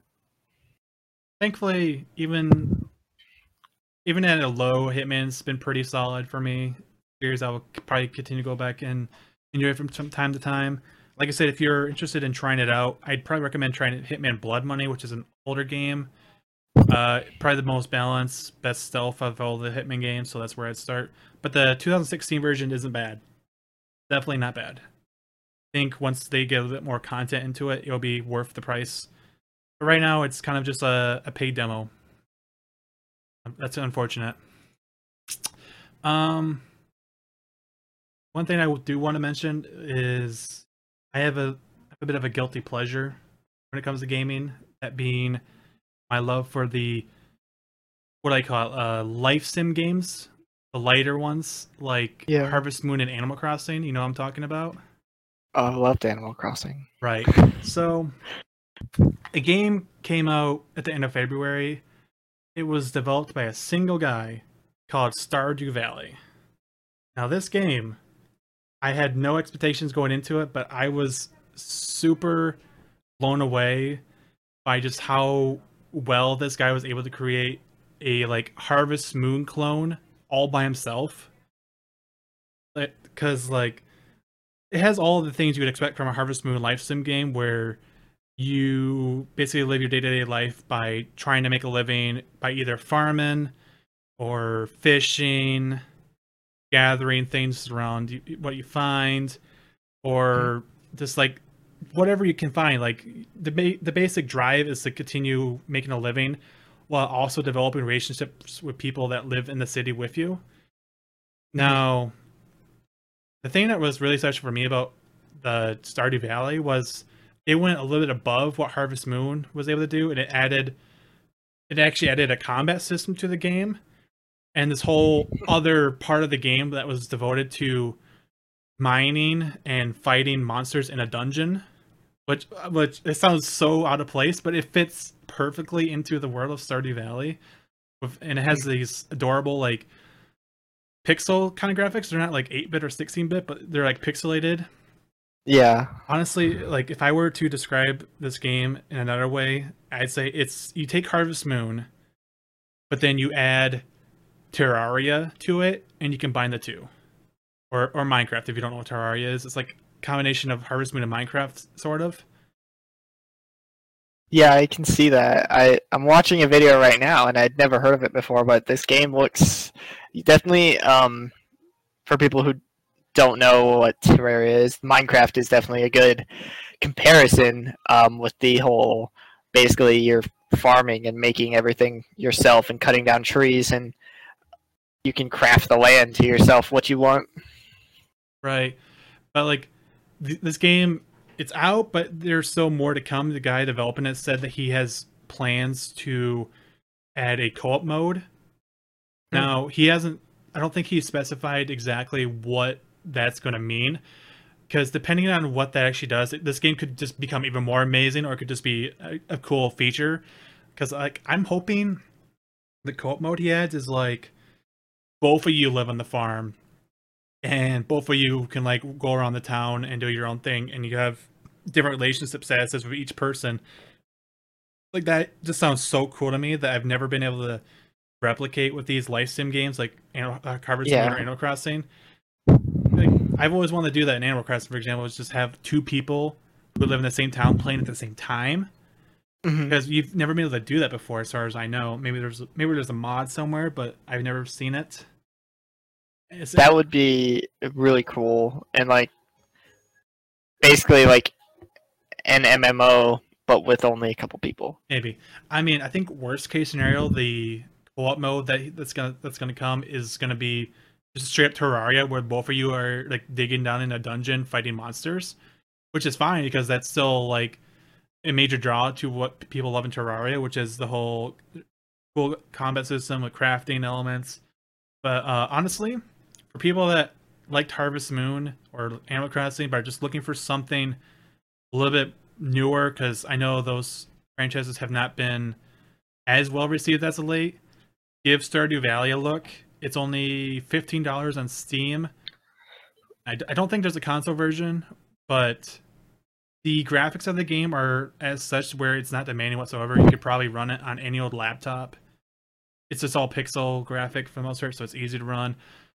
And you will get lost in this game so easily. Just the, the concept of the care on the sick is absolutely real with this. You will start the game and you'll receive a quest where it's like, all right, go meet the townsfolk. Okay, let's go meet the townsfolk. And then they're like, hey, uh, you're that new farmer guy. Could you go get this for me? Okay, let's go get this stuff for her. And then you just keep building on and on and on and on and on and on. And before you know it, you're like a year into the game and you've done all of this stuff and you're like, oh man, I've done all this stuff, but I I've neglected to find a wife. I'm gonna go find a waifu and make her mine. so you would just do all sorts of stuff like that. Um, just a little footage of the mining aspect in the combat right there. Uh, like that stuff's not bad either. I've only gotten about 60 floors down into the dungeon, and I think it goes as deep as 100. Now, I don't know if this is true or not. This is what I've, I've read online, but apparently, like down at the very bottom depths, the last 10 levels or so, you fight big mobs like dragons and stuff. I, don't know if that's true or not. I haven't seen any footage. That's just what people have been saying, so I can't verify if it's right, if it's true or not. But that's true. I know I'm saying that a lot, but that'd, that'd be really cool because then there's actually a whole. It actually gives you incentive to go craft advanced recipes like armor and stuff. I've been neglecting Yeah. that for the most part because all I've been fighting have been like bats and slimes, and it's slowly getting harder. But literally, if you're into games where you can just log in, play for like 15 minutes, feel like you've done something, you've accomplished something, and then get off, this game will just keep you hooked for a long time. sounds sounds like something I could get into with my time. I think so, yeah. Like the the way they break it down where a day cycle is literally like 10 to 15 minutes, kind of depending on what you do. It's so easy Mhm. just to get in there, do one day, get some stuff done, and then move on to go do something else is so satisfying to me.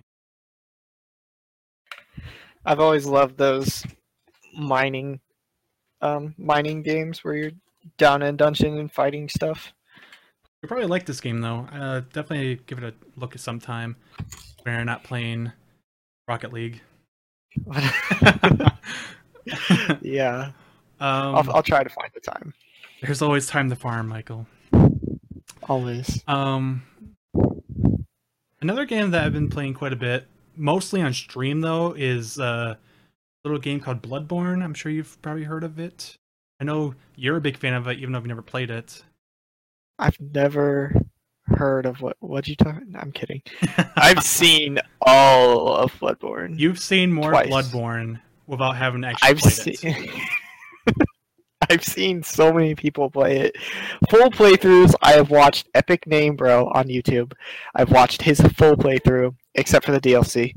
And then I've also seen uh, Game Grumps, Arin, and Dan play all of it, including the DLC. So I have seen everything basically there is in Bloodborne besides the Chalice dungeons, which for some reason neither of those two guys wanted to play through. Those are optional for the most part. Yeah. I need to go do some research to see if there's actually unique box bosses in the higher level Chalice dungeons, or if they're just repeats of older ones. That would be the motivation that if I want to go and do those or not. Um, yeah. For, for those that are not quite aware of what Bloodborne is, uh, it's a imagine Dark Souls, which is a really hard action RPG.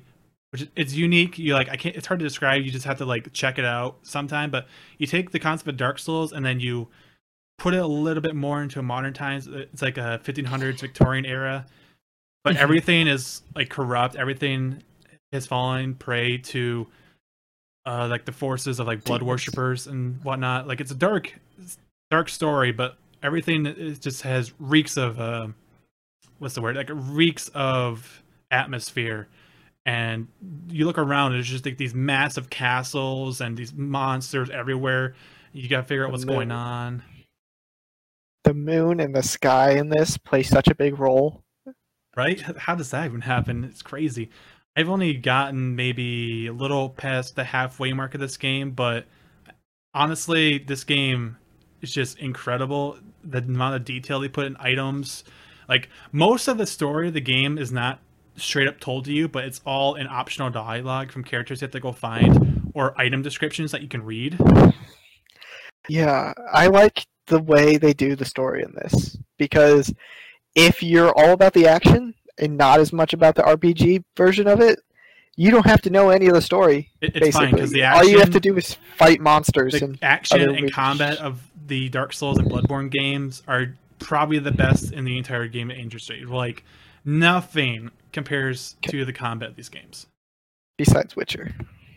Wait, uh, lightly, lightly. Yeah, yeah. Uh, I just if you don't want the story, you don't have to have the story in this game, which is cool. But if you do, the story is really in depth, and but you have to put effort into it. You have to talk to all the characters. You have to read the item descriptions. Basically, you have to read in between the lines a little bit to figure out the story, and that's why it's this and other Dark Souls games are a huge topic of people who look into the lore on YouTube and come up with their own theories because there's not a one there's not just one theory that fits. There's a couple and people have to make up their own ideas into why this is happening.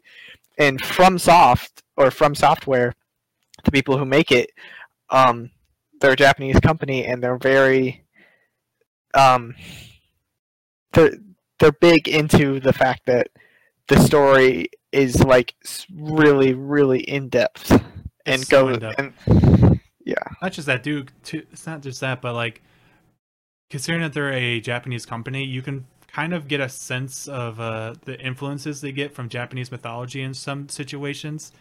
Like a, it's like their own little twist on maybe Western mythology at times, especially with Dark Souls, because typically that sort of fantasy is more associated with Western cultures than Eastern cultures. yeah Yeah, um I haven't completed the game yet, so I don't want to really talk about what happens later on, except stuff gets crazy and is not tell you. No, that's okay. but like I'm things kidding. things are really not quite what they appear. Like even though right now uh, I'm showing the vid- footage of the first boss, you're like, oh, that's pretty crazy. But like things get even crazier and more messed up later into the game you get, and it's quite an experience. I, really do have to say I've I've really been enjoying my time streaming the game. Um, looking forward to hopefully finishing it the next week or so. I don't want to wait too long because I know Dark Souls 3 is going to be dropping mid April sometime. I want to be ready Yeah. for that. They these games are just so unique, and From Software does such a great job at what they do. Um, and I think that there's just like so much potential um, from these games uh, to become like I, I wish they were more popular even though they are pretty popular now i just wish that like they got more support so that we could get more and more of them um, over here in the states I think the Because I- problem is the Dark Souls and Bloodborne have this like So stigmata about about being really hard, which Yeah. to a degree is true. Like, but the the thing I absolutely want to stress about them is they're hard but fair. You will never die for reasons that were out of your hand. Well, I, I say never, but very rarely will you die for reasons out of your hand.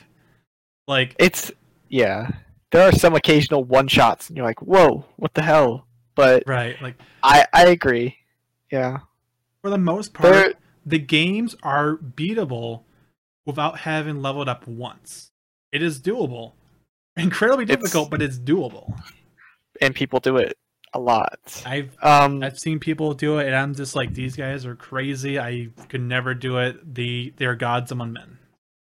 There it's yes it takes a, it takes a lot of skill for this game but there is a learning curve meaning that you can learn it and it's not incredibly hard. It may take a lot of time but you just need to learn a lot of timing a lot of um, when it comes to dark souls games how to block when to block or when to roll and when not to roll. And uh, it's a, it takes it, i just like it because it's one of the f- like action games that takes so much skill to play and i i'm not saying i'm that great at it but You're amazing. it's just so much fun That's the thing. Like they these games do not hold your hands whatsoever. They don't nope. they like they don't care if you're like walking around and get lost. Like I just want to say don't be afraid to look up a walkthrough of the game because there's a lot of information that is purposely not told to you because you're supposed to like you're almost supposed to stumble upon it randomly. Some important Yeah. information or like where you're supposed to go next. Like some basic things that probably should have been stated or have a better hint at what you're supposed to do are just not told to you. So yes don't, there don't be afraid. yeah you're just gonna have to accept when you're playing these games you have to accept that there are people who know more about this game than you and there are people who can do this better than you so you're gonna have to look for help because it's gonna happen. You're gonna die to a boss. You're not gonna know how to beat him you're not gonna know where to go next or you're gonna like totally miss an item that you're gonna need eventually and you're gonna have to go back and search for it. It really helps to have there are a lot of guys on YouTube or girls that know what they're doing and they know where to find stuff and it's a lot it's really helpful and you're like you don't have to watch their entire thing but you're like oh that's where I need to go okay stop the video go there and you're by yourself right. Yeah. Um but the, that sense of being lost and not knowing what to do actually helps play into like the story and the lore of what's going on. You're you're supposed to feel like a person that's totally lost and has no idea what to do. Like that's just what the entire game is set up to feel like and that sense of overcoming that sense that sensation and just like overcoming the challenges that are in front of you feels so good. So so good. Yeah. Beating beating bosses in Dark Souls games is like an amazing feeling. I did it. Especially if it took you like 20 deaths to beat. Only which 20 happens. well, times like four, but that's another. There, there are some bosses that will kick your butt pretty hard. yeah, There are some And- that would be a breeze.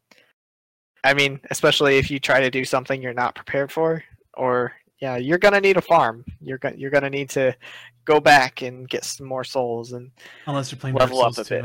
and deal with it. yeah, then you're just gonna have to. You can only farm ten times, and then you're screwed. Oh man. um. well, then yeah, go ahead. Oh, I was gonna say you can use uh, you can make it like um, uh, the bonfire plus one and farm again. It's just gonna be harder, You gotta work for your farm. basically. so I think that's a, gonna about wrap up all the games we've been playing as of late. Uh, there there was a couple of releases that happened. We didn't get to play, but we're still gonna just mention them briefly, so you're aware that they exist. Uh, kind of running down the list of games that came out in March. We had the PC version of Far Cry Prim- Primal come out on March 3rd. The Xbox One and PlayStation 4 versions came out earlier on February 23rd. Uh, I think our game of the month would be Black Desert Online. That came out for international release on March 3rd on PC. Definitely consider just giving that a try.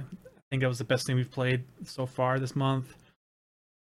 Uh, on March 4th, the HD version of The Legend of Zelda Twilight Princess came out for Wii U.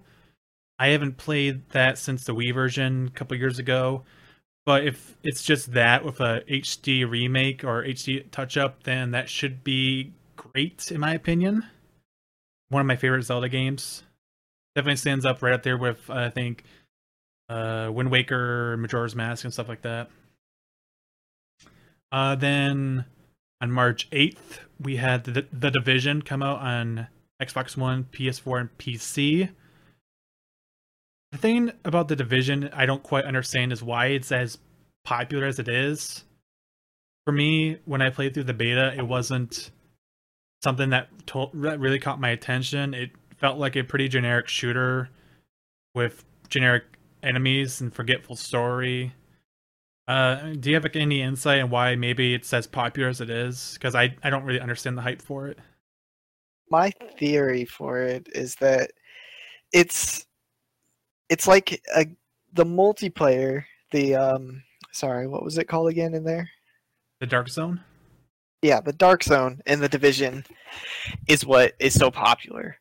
The The story is a lot like you know any other first person, well, third person shooter type thing, but the Dark Zone is what is grabbing so much attention from all the um, Xbox One and PS4 four players. Um, because they haven't really seen much of that. It's the same thing with Destiny, and that's why these two games are so popular right now. It's the farming and the online concept of it with other people that is grabbing so much attention. We've sat, we've seen it and we've had it to where on PC with the multiple zombie games like DayZ and H1Z1 where if you're out surviving with other people and someone kills you, um, then he becomes a bandit or rogue or whatever, and you need to go and like people are sent to go kill him. And that concept of camaraderie between people in a multiplayer setting is what's grabbing so much attention on Xbox One and PS4. And I just think that like like I said, they haven't seen it before, and that's why it's so interesting. And I personally thought that it was pretty cool when it um since it's a, fir- a third person shooter and we haven't seen too much of that with that setting yet. Even though it's like Destiny, it's still it's different. Yeah, that makes sense. Um, like I said, when I was playing through the beta a little bit, I, I did most of the stuff that was in the beta, but I didn't really mess around with the Dark Zone too much.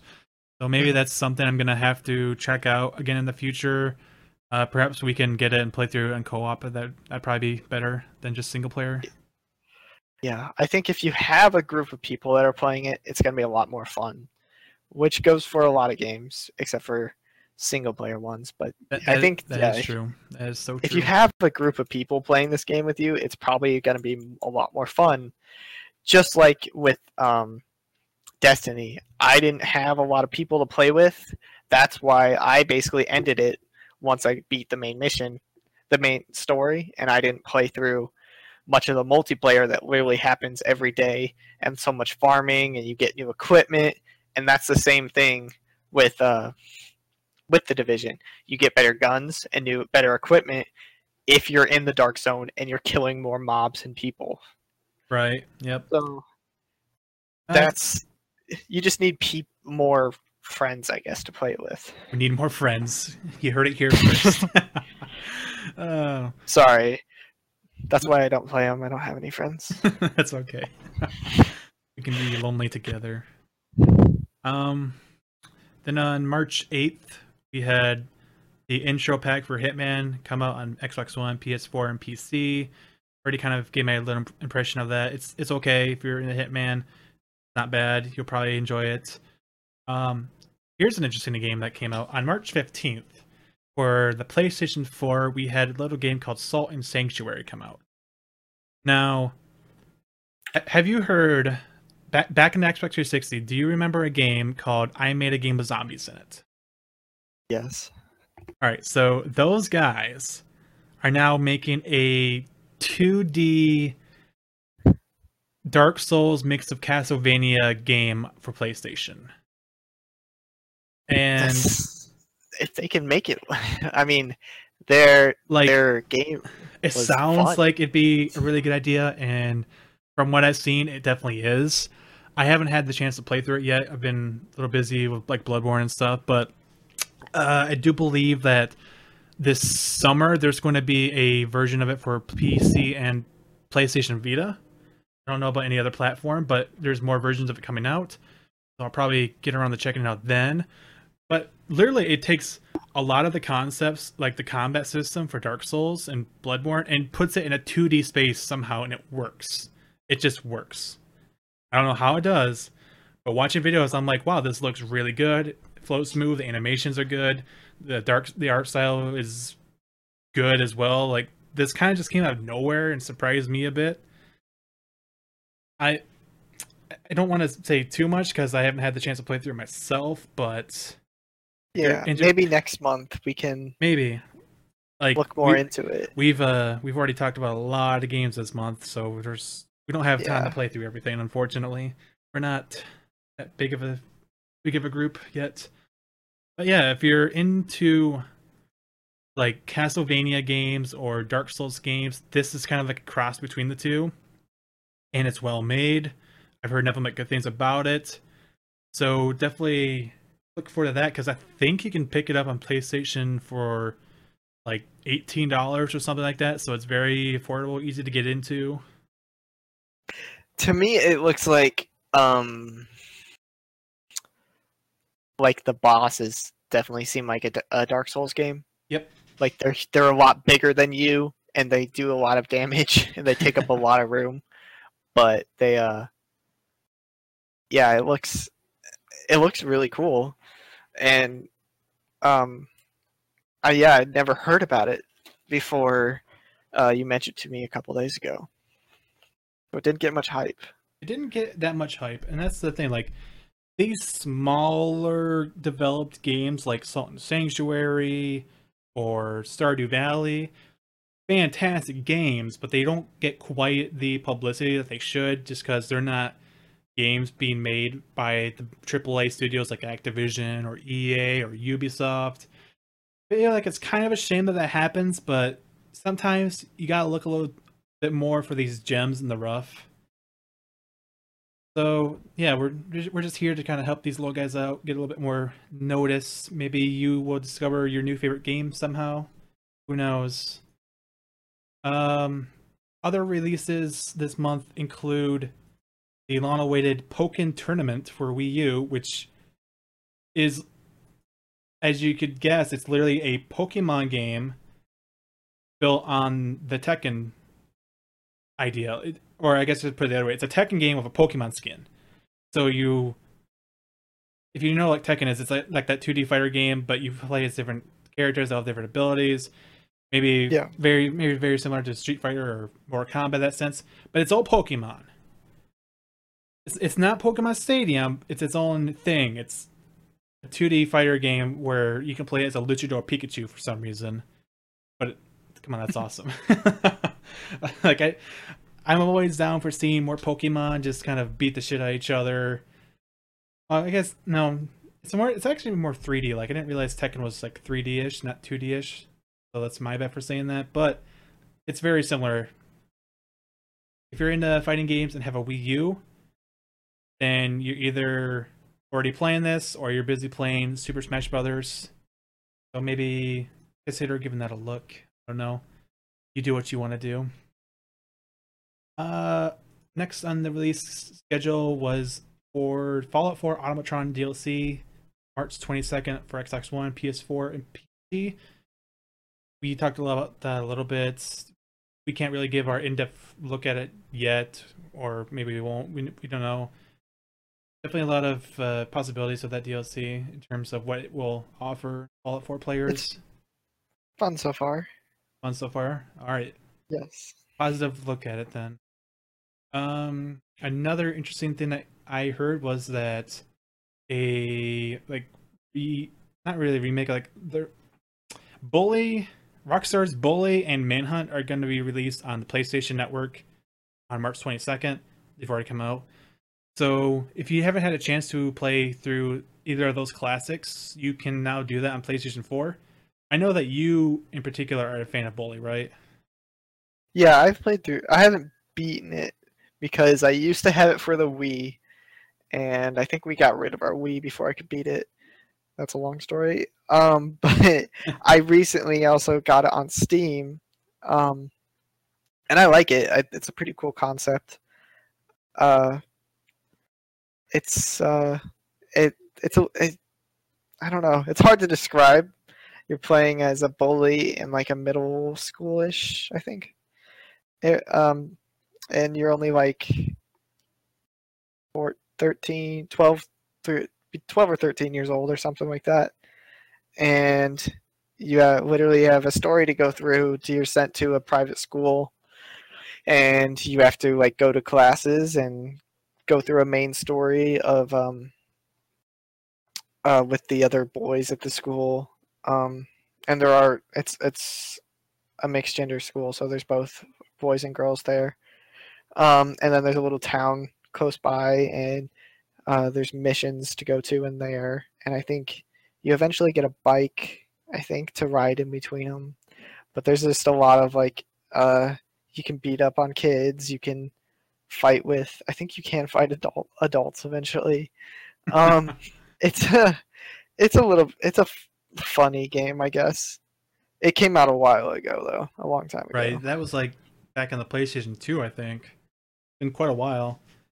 So Yeah. if you you missed your chance to play a classic like that, now um also releasing this month is the first of many virtual reality options in the Oculus Rift. I believe it's retailing for six ninety nine. Is that it?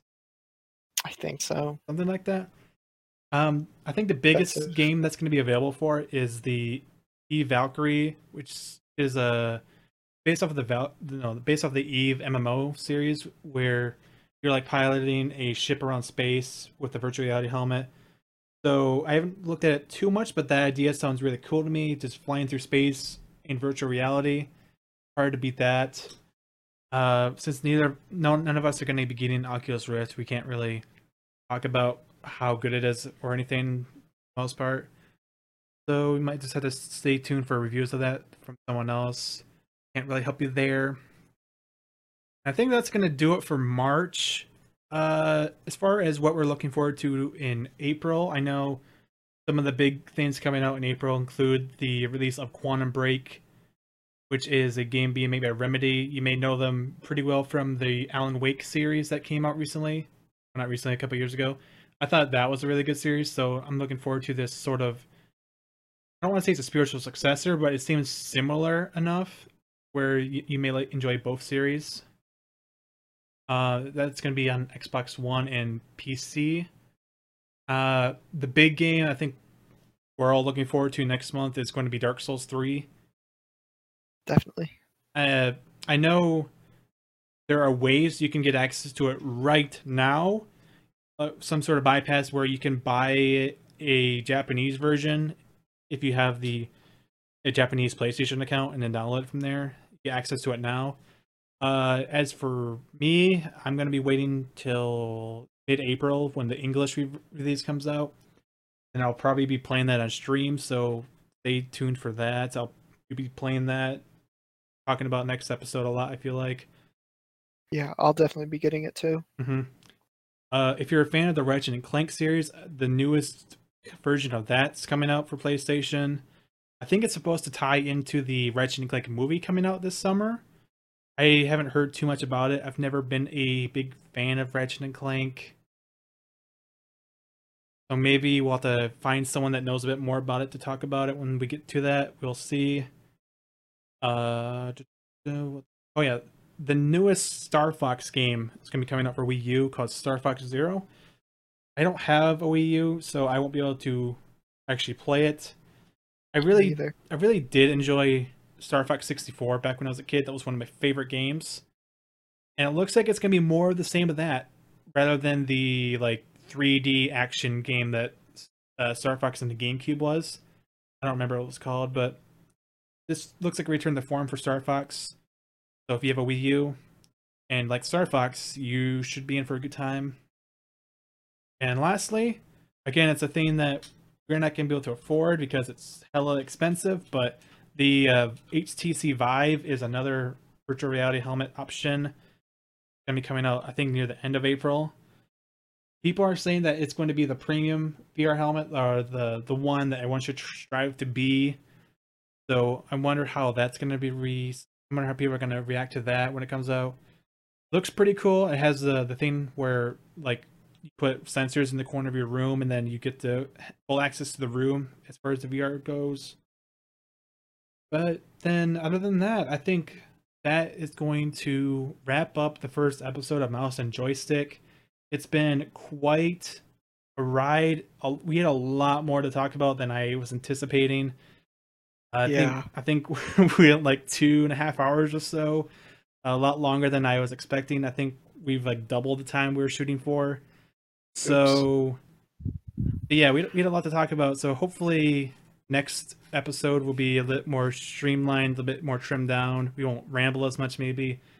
Um, if you have feedback you'd like to provide to us, definitely consider tweeting at us uh, on Twitter at mnj underscore podcast or leave us a comment on Facebook. I believe the page is called Mouse and Joystick Podcast. So you can find us either of those places. And of course, if you like what I'm doing here at the Podcast Empire Network, consider checking out the other podcasts we have on here. We got a new one called uh, Comic Book Show, which is pretty good. Uh, the girls here at Podcast Empire Network were doing that, and I thought that was a good one. And later tonight, well, probably already going to be out by the time you listen to this. I we're doing a special episode of Channel on Batman where we do a spoiler review of Batman versus Superman. So if you're into comic book stuff, consider checking that out. We're gonna be diving into all the spoilery goodness that is Batman versus Superman, and breaking down that movie, all the controversy aside. And then I think we're gonna go ahead and sign off here. Michael, thank you for coming on, kind of helped me host this. Noah's not here, but we appreciate his presence as well. Yeah, it was a lot of fun. Yeah, like I said, it was a lot longer than I was expecting it to be. So next time, hopefully, we uh, we streamline it a bit, make it a better experience. Uh, yeah, you can definitely check out this and future episodes at Podcast Empire Network or on my YouTube channel, Looting Kyle, where I will have a visual version of this where we will actually include like gameplay footage of what we are actually talking about at the time to kind of give you a better idea since we're not necessarily the most descriptive of people I have no idea what you're talking about. I will describe that later. Anyways, uh, we're gonna go ahead and sign off here. So enjoy the little outro we have, and I hope you guys tune in for the next episode. Have a good one. Yeah, see you guys next month.